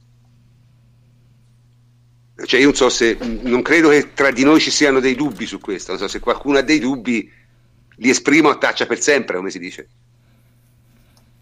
Beh, non sono parole molto interpretabili, cioè mi sembra abbastanza... eh, sì, sì, no, no, per abbastanza. questo ho voluto, ho voluto far sentire l'audio, perché insomma invece di spiegarlo è molto più diretto far sentire lui. Ma secondo me ha anche voluto prote- proteggere in questo momento il gruppo. Ecco, perché- non è che potesse dire tante cose diverse. eh. Diciamo, sì, ma, cioè, ma non è- andare lì e ma dire, questa, va un "Ragazzi, po', siamo- questa va un po' al di là del discorso di proteggere. No, è, and- è andato assolutamente al di là perché era autoprodotta sta cosa qui, non era, non era stimolata. Cioè, lui- no, lui semplicemente se proprio- ha voluto proteggere il gruppo, secondo me. Cioè, ha voluto proteggere nel senso che eh, in questo momento veramente poteva scatenarsi quella, eh, quel complesso da Champions tipico che ci abbiamo noi, per cui pareggi una partita, siamo già all'Europa che non, non- non contiamo niente, facciamo schifo. la- la- quindi tutto questo poteva rischiare di deprimere appunto l'ambiente, ma non i tifosi. L'ambiente, secondo me, intendeva proprio la squadra. E, e quindi questa cosa qui l'ha fatta tipo proprio per difendere, come quando un allenatore si fa cacciare, no? Durante un allenatore di basket si fa Sì. cacciare. È una cosa del Secondo genere, me, per dare una io- io scossa però- e proteggere e proteggere la squadra perché comunque eh, c'è, da, c'è ancora da, da, da giocarsela sia in campionato che in Coppa Italia che poi fra tre settimane in Champions, cioè presto per fare i funerali. Sì, no, ma poi soprattutto secondo me ha detto una cosa estremamente giusta. Ha detto sì, ho capito, eh, eh, nel senso a una squadra, una squadra, allora, secondo me il discorso della Champions League è un discorso un po' complicato perché mm, i tifosi non riescono a capire una cosa, che è una competizione estremamente complessa da vincere, specialmente se hai davanti eh, di fatto 3-4 squadre che sono più forti di te, perché questa è la realtà poi alla fine, no? E che molto difficilmente riuscirai a, riesci a, a colmare il gap se eh, non tramite delle prestazioni, diciamo, un po' di fortuna, un po' di prestazioni straordinarie. Il Tottenham non è fra quelle, questo va detto, però non è che se te pareggi una partita a casa al Tottenham poi deve, deve crollare il mondo e, e questo francamente è una cosa che è un po' diciamo fastidiosa da parte dei tifosi e anche da parte della stampa perché No, fatto ma io, anche- sono, io sono fiducioso, vedrai che ce la giocheremo e anche convinti. Ma ce la giochiamo, No, sì, ce la giochiamo, sì, cioè, sono, non è- non è problema, questo è è l'inizio di un'opera di convincimento anche a livello psicologico da parte dell'allenatore, no? ma io non ce la credo che la squadra abbia, abbia problemi mh, da questo No, punto problemi di vista no, io, però io penso insomma. comunque detto questo eh, No, ma poi io- aggiungerei solo una cosa. aggiungi aggiungi che poi è un problema, è un problema che, che si collega sia a quello che dice Allegri, sia a quello che vediamo tutti i giorni, la psicosi su Twitter e, e i deliri totali. Cioè, c'è anche un problema di margine di errore, nel senso che è una, una manifestazione in cui il margine di errore è minimo. Quindi tu puoi perdere una partita, puoi giocare bene quasi al massimo delle tue possibilità e uscire e venire eliminato Il campionato è diverso, nel campionato il margine di errore è molto più elevato e quindi tu puoi anche a, a ritmi bassi, a marce basse e alla fine della fiera sfangarla. Il problema è che questo il tifoso non lo, non lo percepisce, cioè eh, nel momento in cui eh, cioè, si chiede, si pretende sempre la massima prestazione e il massimo risultato, cosa che in una stagione eh, non si può avere. Eh, la Juve non ha pareggiato col Tottenham perché ha giocato una partita disastrosa, che è una squadra in crisi o perché abbiamo dei problemi strutturali. La Juve ha pareggiato col Tottenham perché il margine di errore è molto limitato e quindi ha giocato come una partita non perfetta ma non disastrosa di fronte a una squadra che comunque è buona, quindi errori non te ne concede tanti e quindi hai pareggiato anziché vincere. Però, eh, però questo è un discorso un razionale, però, Francia, però eh, il, c'è me, metà tifo della, della Juventus, ma comunque una buona parte del tifo della Juventus è quella che considera l'anno scorso una stagione disastrosa perché ti sei fatto umiliare in finale lì non ce la eh, fai vabbè, a ragionare. Ma, cioè, eh, ma è una bella Antonio, fetta, però ma è una bella questi qui, ma è una bella qui devono andare ma lì vuol dire lì i insegnati di sogno eh, all'elementari esatto, cioè nel senso. è una bella fetta però sì, vabbè, ma... Ma no, ma eh, però Anto, scusa, tu dici, Guarda, ci ha fatto un articolo Sacchi sulla Gazzetta, vedi che sto citando addirittura Sacchi dove dice che manca proprio la cultura sì, sportiva. Bruno Sacchi, no, no, era, era addirittura a, righe, a righe. Eh, ehm... No, però scusa, sì, scusa un attimo, un attimo, scusa, però tu dici questo ragionamento a mente fredda, ma certo, è giovedì, è, è ovvio che dobbiamo, anch'io eh, martedì sera ricazzato con una biscia. Io l'ho vista in un bar insieme a sei tifosi del Tottenham. Sì, però perdere la dignità no, cioè, dai, perdere la dignità no, però cazzo. Perdere la dignità no, però. Cioè, certo. Io pure ero incazzatissimo, ma non ho, non ho twittato nulla, non ho scritto nulla, ah. non ho detto nulla.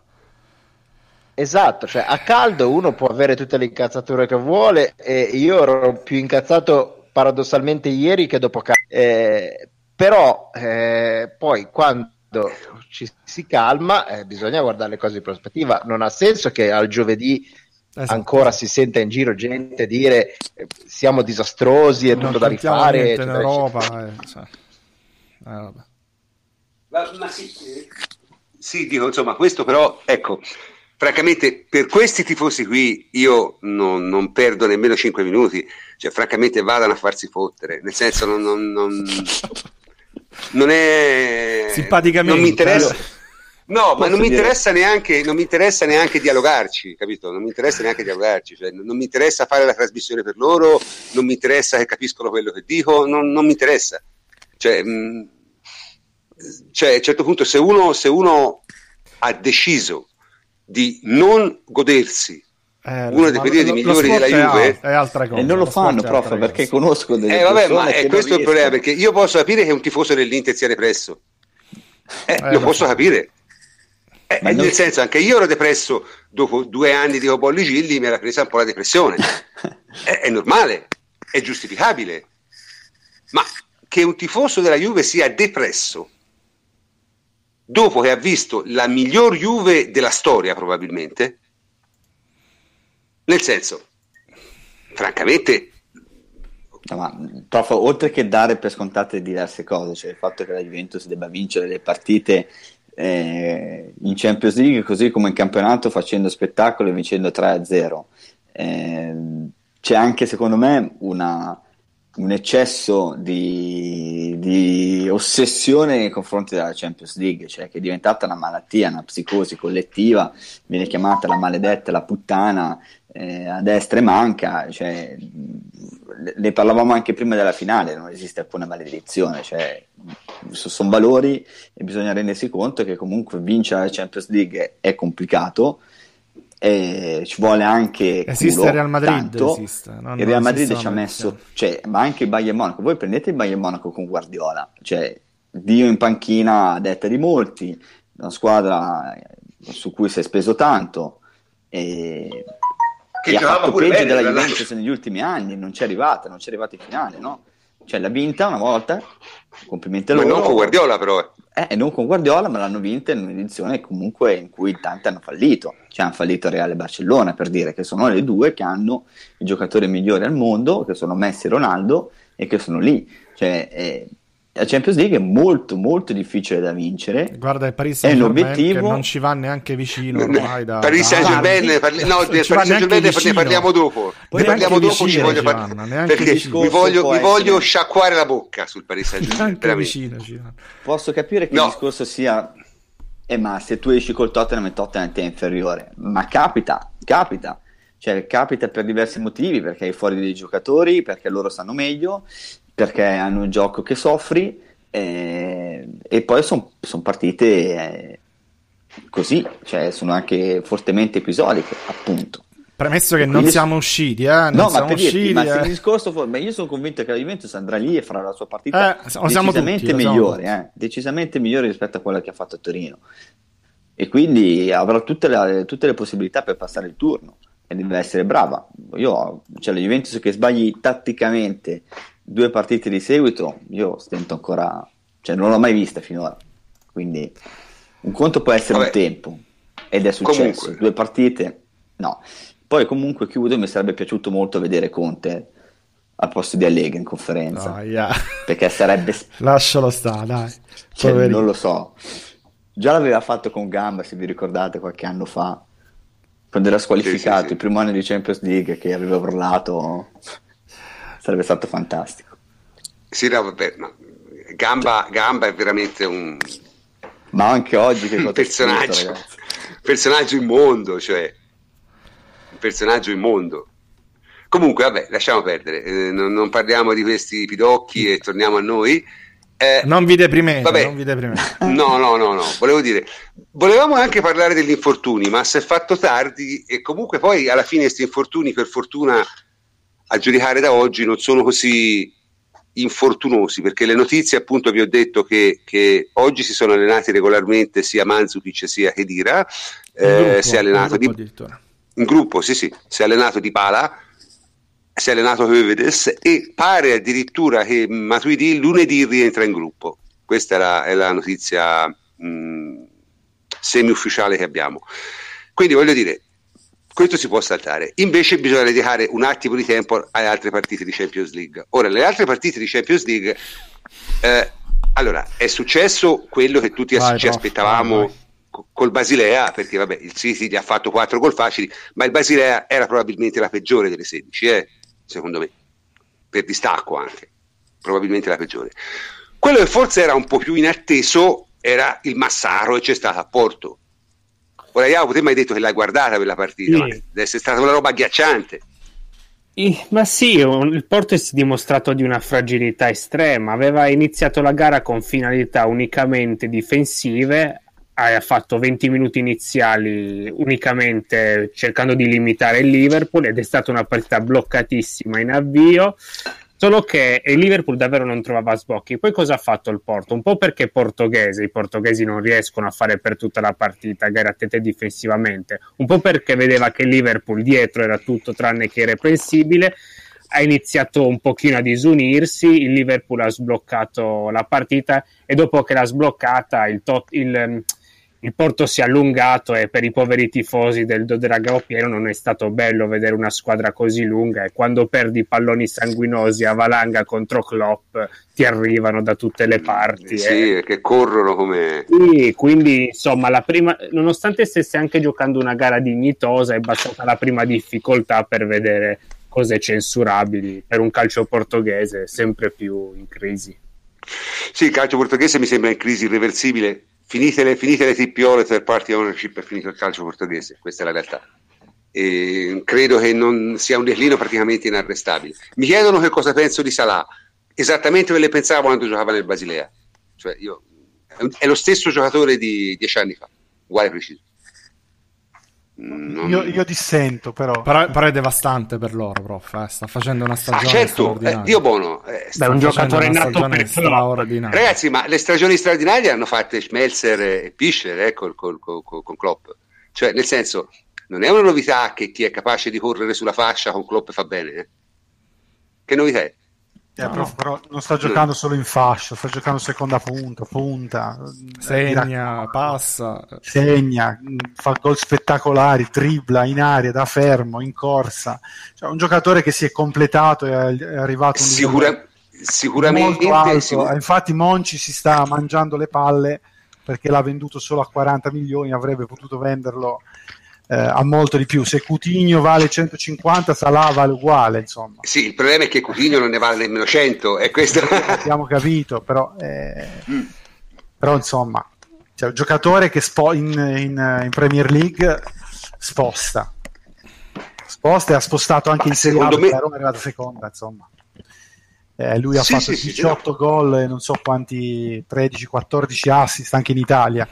Quindi un giocatore che è cresciuto molto nell'ultimo periodo. Poi non è né Messi né, né Ronaldo né, eh, né Neymar, eccetera. Però un giocatore che in questo momento è un giocatore forte, un giocatore d'attacco Mm. completo. vediamo comunque d'accordo. Eh, però, io Però, vorrei come andare Klopp, sì? ha trovato la sua dimensione. No, però sono Esatto. d'accordo con te, prof, perché eh, ha trovato la sua dimensione, cioè in un calcio più tattico la sua dote principale, che è l'istinto e la velocità, eh, era stata un po', diciamo così. Ma in Inghilterra se sai correre fai bene quasi sempre. Eh no, esatto, esatto. Cioè, nel calcio italiano avevano trovato un po' le misure a un giocatore del genere. Lì Sì, sì, un calcio vero. già ad alto ritmo e in più sotto steroidi con Klopp è la sua dimensione e lì è fantastico. Però non è che sia diverso o che, ha- o che abbia imparato a fare cose diverse da quelle che faceva in Bra- Italia. bravo Klopp Eh, sì. a, a prenderlo. Sì, bravi a prenderlo, ecco, questo sì, perché è, è il giocatore adattissimo proprio. Giocatore adattissimo. Comunque, eh, la cosa però di cui volevo parlare, perché ieri la partita l'ho vista veramente tutta, è Real Madrid-Paris Saint-Germain. Ora, io sono esterrefatto, cioè non sono esterrefatto dal risultato perché il Real Madrid ovviamente nelle condizioni in cui è, è la squadra più pericolosa che c'è in Champions League per distacco secondo me, perché dice è rimasto veramente solo quello ed è una squadra che insomma ha i giocatori e la mentalità in grado di battere chiunque, sempre. Sono rimasto sconvolto da come è stata interpretata la partita che io ho visto oggi. Cioè, perché io oggi ho sentito fare i complimenti al PSG. Da, da chi, scusa? Dice, gi- Fai ma anche anche, da tifo- Fai anche, anche da tifosi della Juve ci sono dei rincoglioniti su Twitter che mi hanno mh, Sì, massacrato Con, questa, con questa storia. Cioè, è un bene per il calcio, un bene per il calcio. Cioè, questi hanno speso 350 milioni per due giocatori, 350, eh? Uno è forte. per due giocatori. No, sono tutte e due forti, ma hanno speso 350 milioni per due giocatori e di nuovo rischiano di andare a casa contro una squadra, per carità, fortissima, per carità, di grande blasone, ma sicuramente non nella sua migliore stagione, come il Barça l'anno scorso. Barça è una squadra forte, è una squadra di giocatori bravissimi, ma l'anno scorso non era nella sua migliore stagione, tant'è vero la Juve ne ha dai tre. Capito? È questo il punto. Quindi, voglio dire, la cosa che, mi ha colpito molto ieri sono due cose. Allora, la prima è che il, il PSG è andato a Madrid a giocare senza il minimo accorgimento tattico, Con Dani Alves. cioè mettendo Dani Alves terzino e facendo a chi ne fa di più con Real Madrid. Ora, nel senso, io credo che se il Real Madrid voleva giocare una partita, voleva giocare esattamente quella partita lì. Perché è l'unica partita che il Real Madrid sa giocare in questo momento, perché poi ha enormi problemi da altri punti di vista. Ripeto, non è la sua migliore annata, mi pare evidente. No? Non solo, non solo, ma cioè ha preso le buste da Marcelo per tutta la partita, per tutta la partita. Tenendo E ci- Alves a fare pure, eh, Quando ha fatto Marcelo. l'unica Sì, ho capito, però insomma, No, Voglio dire, dico, eh, Marcelo le, è un ha- le grande- ha prese anche da giocatori Eh, è un- peggiori di Marcelo quest'anno in realtà. Figurati da lui. Te lo Sì, vabbè, ma, aspettare. sa- te lo dovevi aspettare. Ma la cosa, la, cosa, la cosa agghiacciante, secondo me, è questa qui, che l'unica cosa giusta che ha fatto Emery in tutta la partita, cioè quella di mettere un terzino e di alzare eh, Alves, è stata invece quella che la gente ha criticato, perché l'ha vista come una mossa difensiva, no? In realtà, che cosa è successo? È successo che dopo quella mossa lì sembrava che il PSG, il PSG si fosse rimesso, avesse ripreso il sopravvento. Infatti, mi ricordo, ieri guard- ho guardato la partita con, con il nostro amico Triglione e, e si è detto: Ma guarda, dai cambi è uscito meglio il PSG perché si era rimesso a giocare. Solo che poi è successo? È successo che Zidane, che non è scemo, Eh, sì. eh, che non è scemo, Zidane si è accorto che il centrocampo del, del PSG non esisteva più. Tra l'altro, un centrocampo a tre, Verratti, Eh, a proposito dei Rabiot, 500 lo- milioni, Verratti, Rabiot e Lo Celso, veramente, cioè, è terrificante, è terrificante. noi stiamo messi male, Perché? però pure loro. Eh. Ma Rabiot Rabiot non è male. mi piace, Sì. è bravo, ma ovviamente deve correre per tre e quindi al settantesimo era Ecco. morto. Avercelo, Rabiot. Eh, oh. Avercelo, Eh. avercelo, ma, ma se, cor- se lo fai correre 70 minuti, Però no, sono d'accordo, però, sono d'accordo. Sputa un polmone. Sì, sì, anche due. Lo Gli Celso- ha fatto fare, gli ha fatto fare Sì. il Matuidi, cioè Esatto, gli ha fatto fare il Matuidi. tipo Matuidi.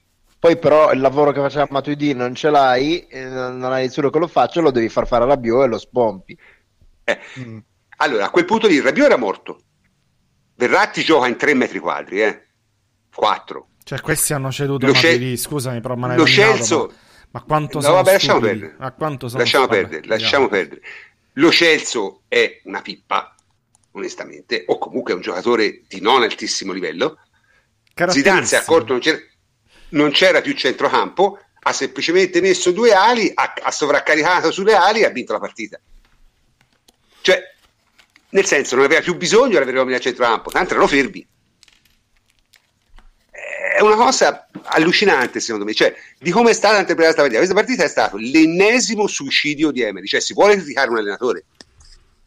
Vai, Francesco. Emery è, Emery è da criticare perché ha una squadra con enorme talento e la fa giocare sempre a cazzo di cane, sempre nelle partite che contano. Ma è così. Eh, allora, vogliamo criticare un allenatore, critichiamo una Emery. Cioè, dai quella squadra in No, mano a Allegri, eh, secondo me gioca in un altro modo. Capito? Eh, Alla cazzo di cane mi sembra troppo severo, però obiettivamente è vero che fa 30 non fa 31, cioè eh, ieri l'aveva impostata bene e, e poi però si è fatto, si è fatto insaccare e, e l'ha persa, e l'ha persa non, non- non ci si può girare intorno. Sì, ma dicono a me, ma poi non tanto, a me mi ha dato noia come è stata descritta oggi. Capito? Ma anche, anche in Francia in realtà, eh, perché poi Eh sì, su- ma, eh, sui giornali pazzi. francesi sì, sì, sembra sono già la remontata eh, da fare Io non, so se posso, io non so se possano fare la remontata, non lo so. Certo, se te perdi 3 a 1 il Real e, e, mm, rimontarlo, cioè, n- non è facilissimo. Eh, no. Però voglio dire, rimane comunque il fatto che è una squadra che ha speso 350, 400 milioni, non so quanto ha speso per due giocatori, due, e rischia, rischia di rimanere a, a piedi anche quest'anno. Cioè, di che stiamo parlando? Di che stiamo parlando? Eh, s- io ho visto male anche Mbappé, ma mi dice Antonio ha avuto dei problemi anche fisici. Mbappé l'ho visto molto involuto rispetto all'anno scorso, cioè un giocatore appesantito, non... ha giocato male ha sicuramente molto. quella partita ha giocato male di puoi dire niente. Sì, però ripeto, a me mi ha dato molta noia, non tanto, cioè, il modo in cui la partita è stata interpretata oggi. Questo è stato veramente mh, fastidioso per me, perché se, perché se la Juve gioca una partita così, anche senza aver speso 400 milioni in un giocatore, alzano le forche. È chiaro? Cioè, se la Juve fa quello che ha fatto il PSG al Bernabeu, cioè i nostri tifosi lasciamo perdere. Che cosa fanno? È chiaro? Eh, eh, qui mi chiedono perché ha tolto Cavani. Io non avrei tolto Cavani, avrei tolto Mbappé. Però voglio dire, la logica di togliere una punta e di mettere un terzino, lì c'era, cazzo, c'era Marcelo, giocava ala, Vabbè, tanto, cioè, tanto Alves a non Cavani- lo vedeva mai, Tanto a Cavani non gliela passano, quindi... eh, a parte non gliela passano. non gliela passano. Tra Mbappé e Neymar ci vogliono tre palloni, fanno un po' per uno. Eh, Paris Saint Germain, non lo so, a, a me sembra una squadra... mm, Mbappé a me dispiace perché non è utilizzato assolutamente come dovrebbe. no, Mbappé, Mbappé, secondo me è una seconda punta, eh, deve fare la seconda punta. Eh, eh, esatto, gioca, anche gioca, esterno. gioca esterno, gioca alla Bernardeschi, insomma, non lo so. è, è un- è una seconda punta che deve attaccare, può attaccare sia da, da destra che da sinistra, può giocare dietro una punta. È un giocatore completo che deve andare al tiro, saltare l'uomo. Però voglio dire, eh, ieri era costretto a rincorrere e non lo ha neanche fatto tanto eh, in fascia il terzino del Real. Mm, non so, sembra una squadra un po' eh, slegata, un po' fu- fumosa e basta il, il Paris Saint-Germain. Ecco, non sembra una squadra su tanti nomi eh, e basta. Cioè, alla fine il Real Madrid ieri ha vinto perché è nettamente più forte. Poi, eh, come diceva bene il prof prima, il Real Madrid ha i suoi problemi perché comunque Beh, non è sicuramente una grande annata. Cioè. No, non è equilibrata.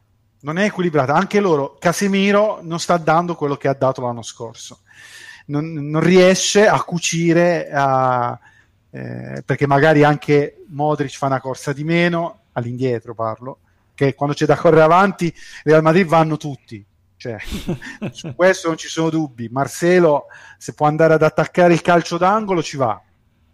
Se deve fare una Sì, sì, diagonale, mm, eh, quindi questo mi sembra del Real Madrid. Eh, I problemi del Real Madrid sono essenzialmente senza palla, che corrono un po' meno. eh, e Casemiro non è così efficace come lo scorso anno, proprio perché eh, infatti lo toglie stanco. Questa non è la prima sostituzione. Eh, lo toglie stanco perché lo fanno correre come un pazzo. Eh, però insomma il Reale è incredibile ha una qualità quando si mette a palleggiare se decide che deve uscire da dietro il Real esce esce sempre sempre arriva a mezza- metà campo strappa poi arriva in aria quindi Oh, tre delle ultime quattro, eh, non è- che dobbiamo aggiungere. poi No, si addormenta, se si addormenta a, a Parigi cioè, vale tutto Non credo si addormenti a Parigi, credo però che il Real se trova una squadra di quelle del primo gruppo una esce. squadra squadra ecco sì, sì. Sì, perché concede Quello sì. troppo concede troppo sono d'accordo Esatto. Quello sì. Comunque, vediamo. Succede troppo Ve- ed è, è davvero poco continua nell'arco dei 90. Una squadra Vero. come il Barça di oggi, cioè, mi sembra di due gradini sopra. Però sai cos'è? Un po', un po' il- la supponenza delle grandi squadre. Cioè, ieri sul 3 a 2, han- cioè sul 3 a 1 hanno rischiato di prendere un 3 a 2 così con una mezza palla in aria. Sì, proprio sì, sì. perché loro sono troppo sicuri di essere di tanto, vabbè, tanto ne facciamo un altro. Cioè, eh, ma a me dà questa impressione il Real Madrid. Poi, Sì, sì, no, ma è, mm, è sicuramente così, cioè nel senso è sicuramente così, ma e questo aumenta le colpe del PSG, secondo me, perché eh, voglio dire, torno a ripeterlo, una squadra forte l'anno che trova il Real Madrid non in grande condizione lo elimina, la Juve l'ha fatto, vero, chiaro?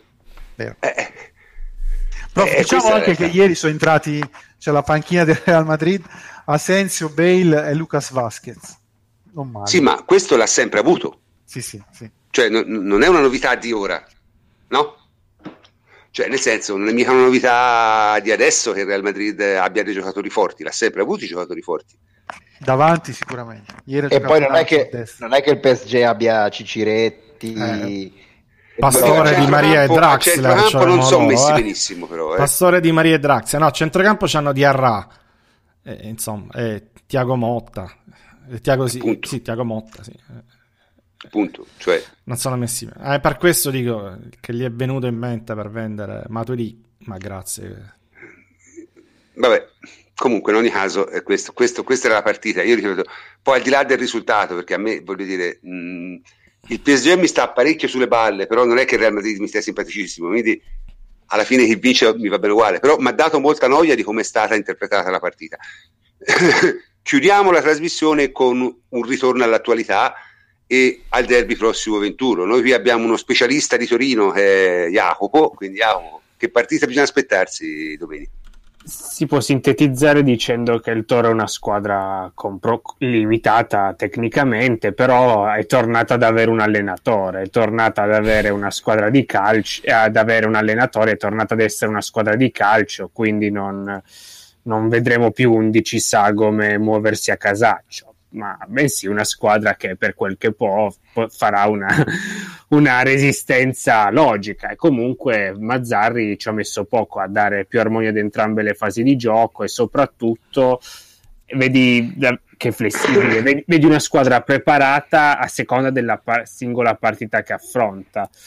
Diciamo che guardando le difficoltà della, della Juve al centro in queste ultime partite, secondo me potrebbe o, o sfruttare Baselli di più senza palla con un 4-3-2-1 oppure sfruttare soprattutto Iago Falche che rispetto a Mihailovic che agiva più largo lo sta utilizzando più su tracce interne. Però insomma mh, mm, vabbè che è, è, sempre un derby però. All'Avezzi sì, no, sì, sì, però il Toro ma ci sarà in panchina giusto?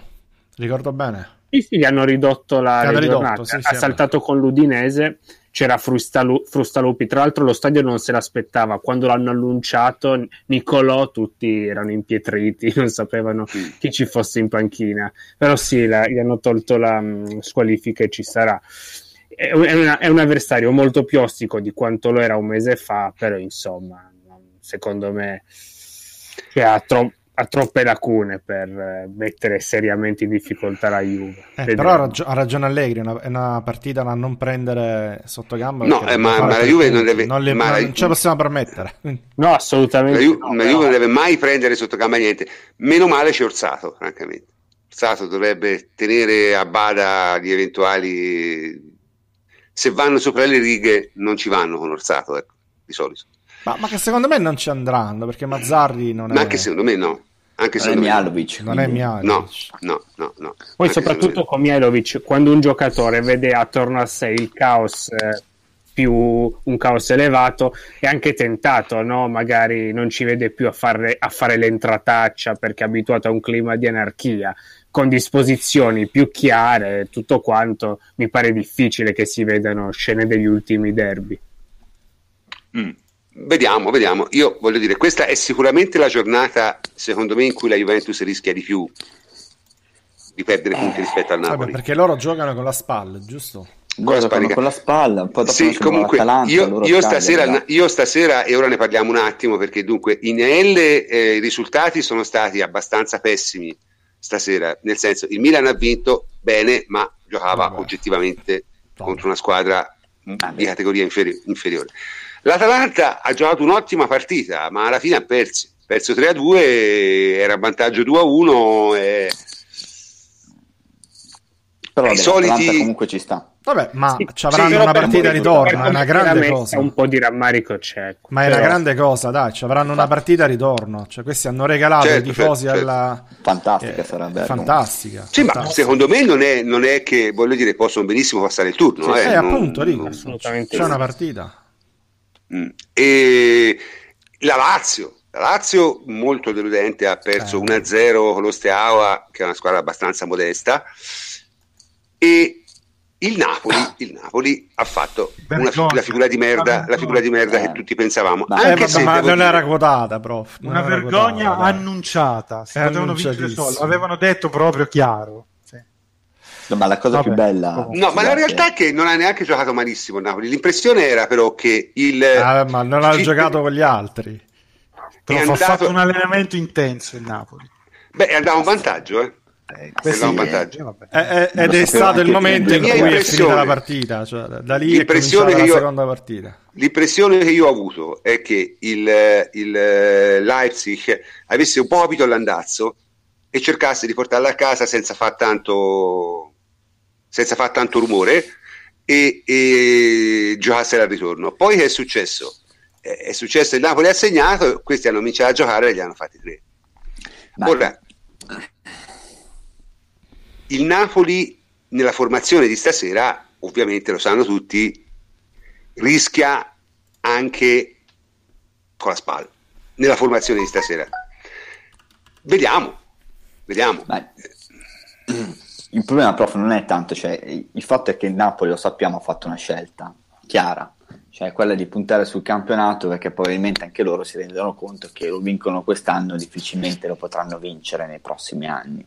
È una scelta, secondo me, va intorno, a, cioè va a, comporta anche delle figure di merda notevoli, perché quella di oggi è una figura di merda che eh, denota la Ma io non sono piccola. sicuro che per loro però fosse Però- più facile vincere il campionato de- de- della- No, dell'Europa League. eh. non hanno fatto- Cioè, secondo me era più hanno facile vincere l'Europa League. eh. Non l'hanno neanche preso in Era molto più facile da vincere. Molto, Molto, più facile. cioè perché c'è, c'è l'Atletico Madrid di grosso, cioè, ma è qualcosa che comunque dal momento Ah, in cui il Napoli è uscito in Champions League lo avevamo detto, no? Cioè, se può punta sul campionato, perché si era capito. Il fatto, e cioè anche i tifosi oggi sembrava che giocassero a porte chiuse, c'era pochissima gente, no?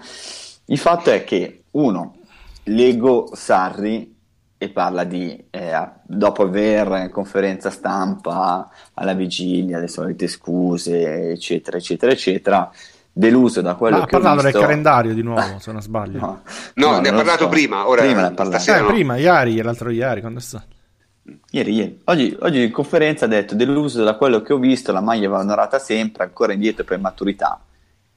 Eh, eh, cioè, ma i segnali che lui stesso ha mandato erano abbastanza chiari, quindi non prenderci per, per le palle e per il culo, perché sappiamo tranquillamente che ma niente, cioè volevi uscire, così come volevano uscire dalla, dalla Coppa Italia, non era un obiettivo, lo fai sentire, basta vedere anche delle scelte, perché se tu prima di Napoli-Lazio dici i titolari giocano qui e con uh, l'Ipsia giocano le riserve, cosa ti aspetti? E poi dopo quello che dà fastidio, ehm, almeno a me, è il fatto che domani sui giornali nessuno parlerà di- del Napoli e criticherà quello che viene fatto, cioè ci sarà sempre la solita celebrazione, da partire da Sacchi agli altri cantori, cioè hai fatto il gioco europeo e tutto. Oggi non ha neanche senso parlare di gioco europeo perché sono usciti apposta, però qualcuno che alzi la mano e scriva, prenda posizione dicendo sono dei coglioni per questa scelta qui perché potevano vincere l'Europa League, si facciano due domande perché così non andranno mai da nessuna parte. Cioè, puoi vincere quest'anno, ma lo vinci e diventa un episodio e basta. Non lo so, non lo so. Io, io credo che, voglio dire, il Napoli oggettivamente ha 16-17 giocatori a questo punto, me- 18. Effettivamente è un casino. Però rimango nell'idea che certe cose, certe figure a livello europeo non le devi fare se sei una squadra di calcio. Cioè, non, non le devi fare. Posso, posso capire la Coppa Italia, ma una competizione internazionale onestamente non, non- non- si può fare quello che loro hanno fatto stasera. Eh, però, d'altronde voglio dire, in- va anche detta una cosa però, eh. cioè, il- Sa- Sari si deve veramente augurare che non succeda niente nei prossimi due mesi, perché a quello che si vede, se lui deve mettere due o tre riserve, eh, messo Ma in più c'è anche da dire che c'è anche da dire secondo me che il concetto di scegliersi le manifestazioni eh, ha senso in teoria, io non so quanto senso abbia in pratica, eh, perché per pensato che vincere ti aiuta a vincere e perdere ti aiuta a perdere. E se arrivi alla domenica in Coppa hai vinto o anche in Coppa Italia hai vinto, hai vinto bene, un certo entusiasmo, una certa, eh, una certa atmosfera, sei perso, hai perso male e stasera il Napoli ha perso male sotto tutti i punti dello spirito, del, eh, dell'ambiente, eccetera, eccetera, eh, questo poi si ripercuote, si ripercuote sempre su di te. Ma ripeto, più che altro anche perché se te Ragazzi, punti veramente... l'hanno, l'hanno, eh, l'hanno dichiarato prima, cioè, forse non Sì, chiaro. però insomma, è vero, però... Eh, vabbè, è vero. Questo- Eh, allora cioè, è inutile che parliamo. Cioè, l'hanno dichiarato prima che perdevano. Si potevano giocare 200 euro sulla partita, de- sulla vittoria del, eh, del Red Bull e basta. Cioè, eh, l'ha detto lui, l'ha detto Sarri, ma l'ha non detto De Laurentiis. Ma non dico che E i giocatori lo sanno, sono che- andati lì a fare allenamento e ciao. Eh sì, ma non ti fa bene, è quello No, che no, dico sì, io. sono d'accordo, Ehm, sono d'accordo che non fa bene, che non ti aiuta, che non ti allena, però insomma Napoli Poi, è Napoli. soprattutto una squadra che si deve ancora creare la credibilità internazionale, cioè non, Ah, non è no? una bella Ah, figura sì. anche per questo. Ma non lo so, cioè, so- so- so- io la ritengo mh, sbagliata proprio co- come principio, nel senso che se te carichi tutto su una cosa sola, che oltretutto, parliamoci chiaro, secondo me non è neanche tanto facile, perché se il Napoli avesse avuto 6, 7, 8 punti di vantaggio, avrei forse pure capito. Ma cioè, il Napoli si sta giocando con un margine di un punto sulla Juve, avendo perso in casa la, la partita d'andata e dovendo giocare a Torino la, la partita di ritorno. Ora, francamente, Ci sono buone senso- possibilità che, che non vinca, diciamo almeno il 50%, dai, di possibilità che non vinca, Mm. quindi non puoi scegliere.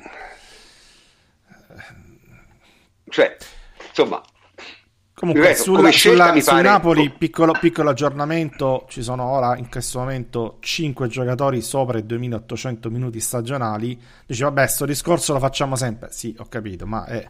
eh, ma, ma prima o poi arriva. prima, o poi, prima o poi la tassa arriva. eh, Prima o poi la tassa arriva. Eh, la Juventus, tranne Higuain che è a 2700 qualcosa, poi è sui 2002, 2003, 2100. Quindi il distacco è veramente, veramente tanto. Io non lo so. Oggi giocavano di nuovo Koulibaly e, e Callejon. Credo le abbiano giocate veramente tutte. Tutte, sì, sì, ma anche perché non hanno, non hanno sostituti, nel senso il Napoli portava, stasera ha messo in campo tutte le riserve che aveva e aveva in panchina due portieri e, e i cinque titolari. Tra l'altro poi l'ha fatti anche giocare, perché è entrato Insigne, è entrato ehm, eh, Allan, cioè nel senso E Rui. alla, fi- alla fine è Mario Rui, sì. Alla fine io ripeto, mi pare che eh, sia estremamente pericoloso puntare tutto sul campionato, quando il campionato secondo me sì, lo può vincere il Napoli, per carità, ne ha la possibilità, però insomma non è proprio scontato, eh. Cioè, voglio dire, è, è- è complicato, eh. È complicato. Cioè, non, non lo so, boh, so- sono cose io non ho mai capito. Mi dicono tutti che, che dicono tutti che sono giuste, però non. Secondo me, anche perché gli mette addosso a loro stessi una, una pressione stravolgente, cioè nel senso è una, una roba strana, insomma, nel senso vedremo, vedremo, vedremo, vedremo, vedremo, vedremo che le combinano. Io, francamente, ripeto, sono abbastanza scettico sulle possibilità di vittoria finale del Napoli in campionato proprio per motivi pratici, nel senso, no? non so se la pensate sia anche voi, nel senso, sì, tira, tira, tira, tira, ma alla fine, cioè la Juventus più o meno il, il suo percorso lo fa. Se la Juve fa il suo percorso, insomma, è, è difficile il Napoli li stia dietro, molto difficile. Non ha otto punti di vantaggio. Ripeto, avrei capito una scelta del genere con un enorme vantaggio in campionato. Se me lo gestisco, vinco, ma hai un punto. Un punto avendo perso in casa la partita d'andata, dovendo venire a Torino, cioè, nel senso, è, è veramente folle puntare tutto sul campionato. Oltretutto buttando via la- l'Europa League, che secondo me per loro è la più facile del campionato da vincere. Ma mm, in generale è un trofeo, prof. È un trofeo. Ah, quello sì. Eh, sì. internazionale, anche la Juve, eh, ribestemmiamo, anche la Juve sarebbe stato bello vincere l'Europa League perché sì, però un trofeo è un ritorno la Juve è, è, è, è arrivata in semifinale è qualcosa, è qualcosa. Insomma, non è che non l'ha giocata quella coppa, ha cercato di giocarla nel miglior modo possibile, ma non è che non l'ha giocata nel modo più vantaggioso possibile, ma non è che non l'ha giocata. Francamente, questo lo trovo, diciamo, quella, quello che fa il Napoli lo trovo discutibile. Poi, vabbè, è il solito discorso, può darsi che vincano, sì, può darsi che vincano, ma cosa cambia? Cioè, mm, non li cambia granché, secondo me. Comunque, vabbè queste sono le nostre opinioni, diciamo come al solito, ma l'abbiamo sempre detto, l'abbiamo sempre detto. E... Vediamo, vediamo se questa scelta mh, mm, che ha fatto il Napoli arriverà, pagherà.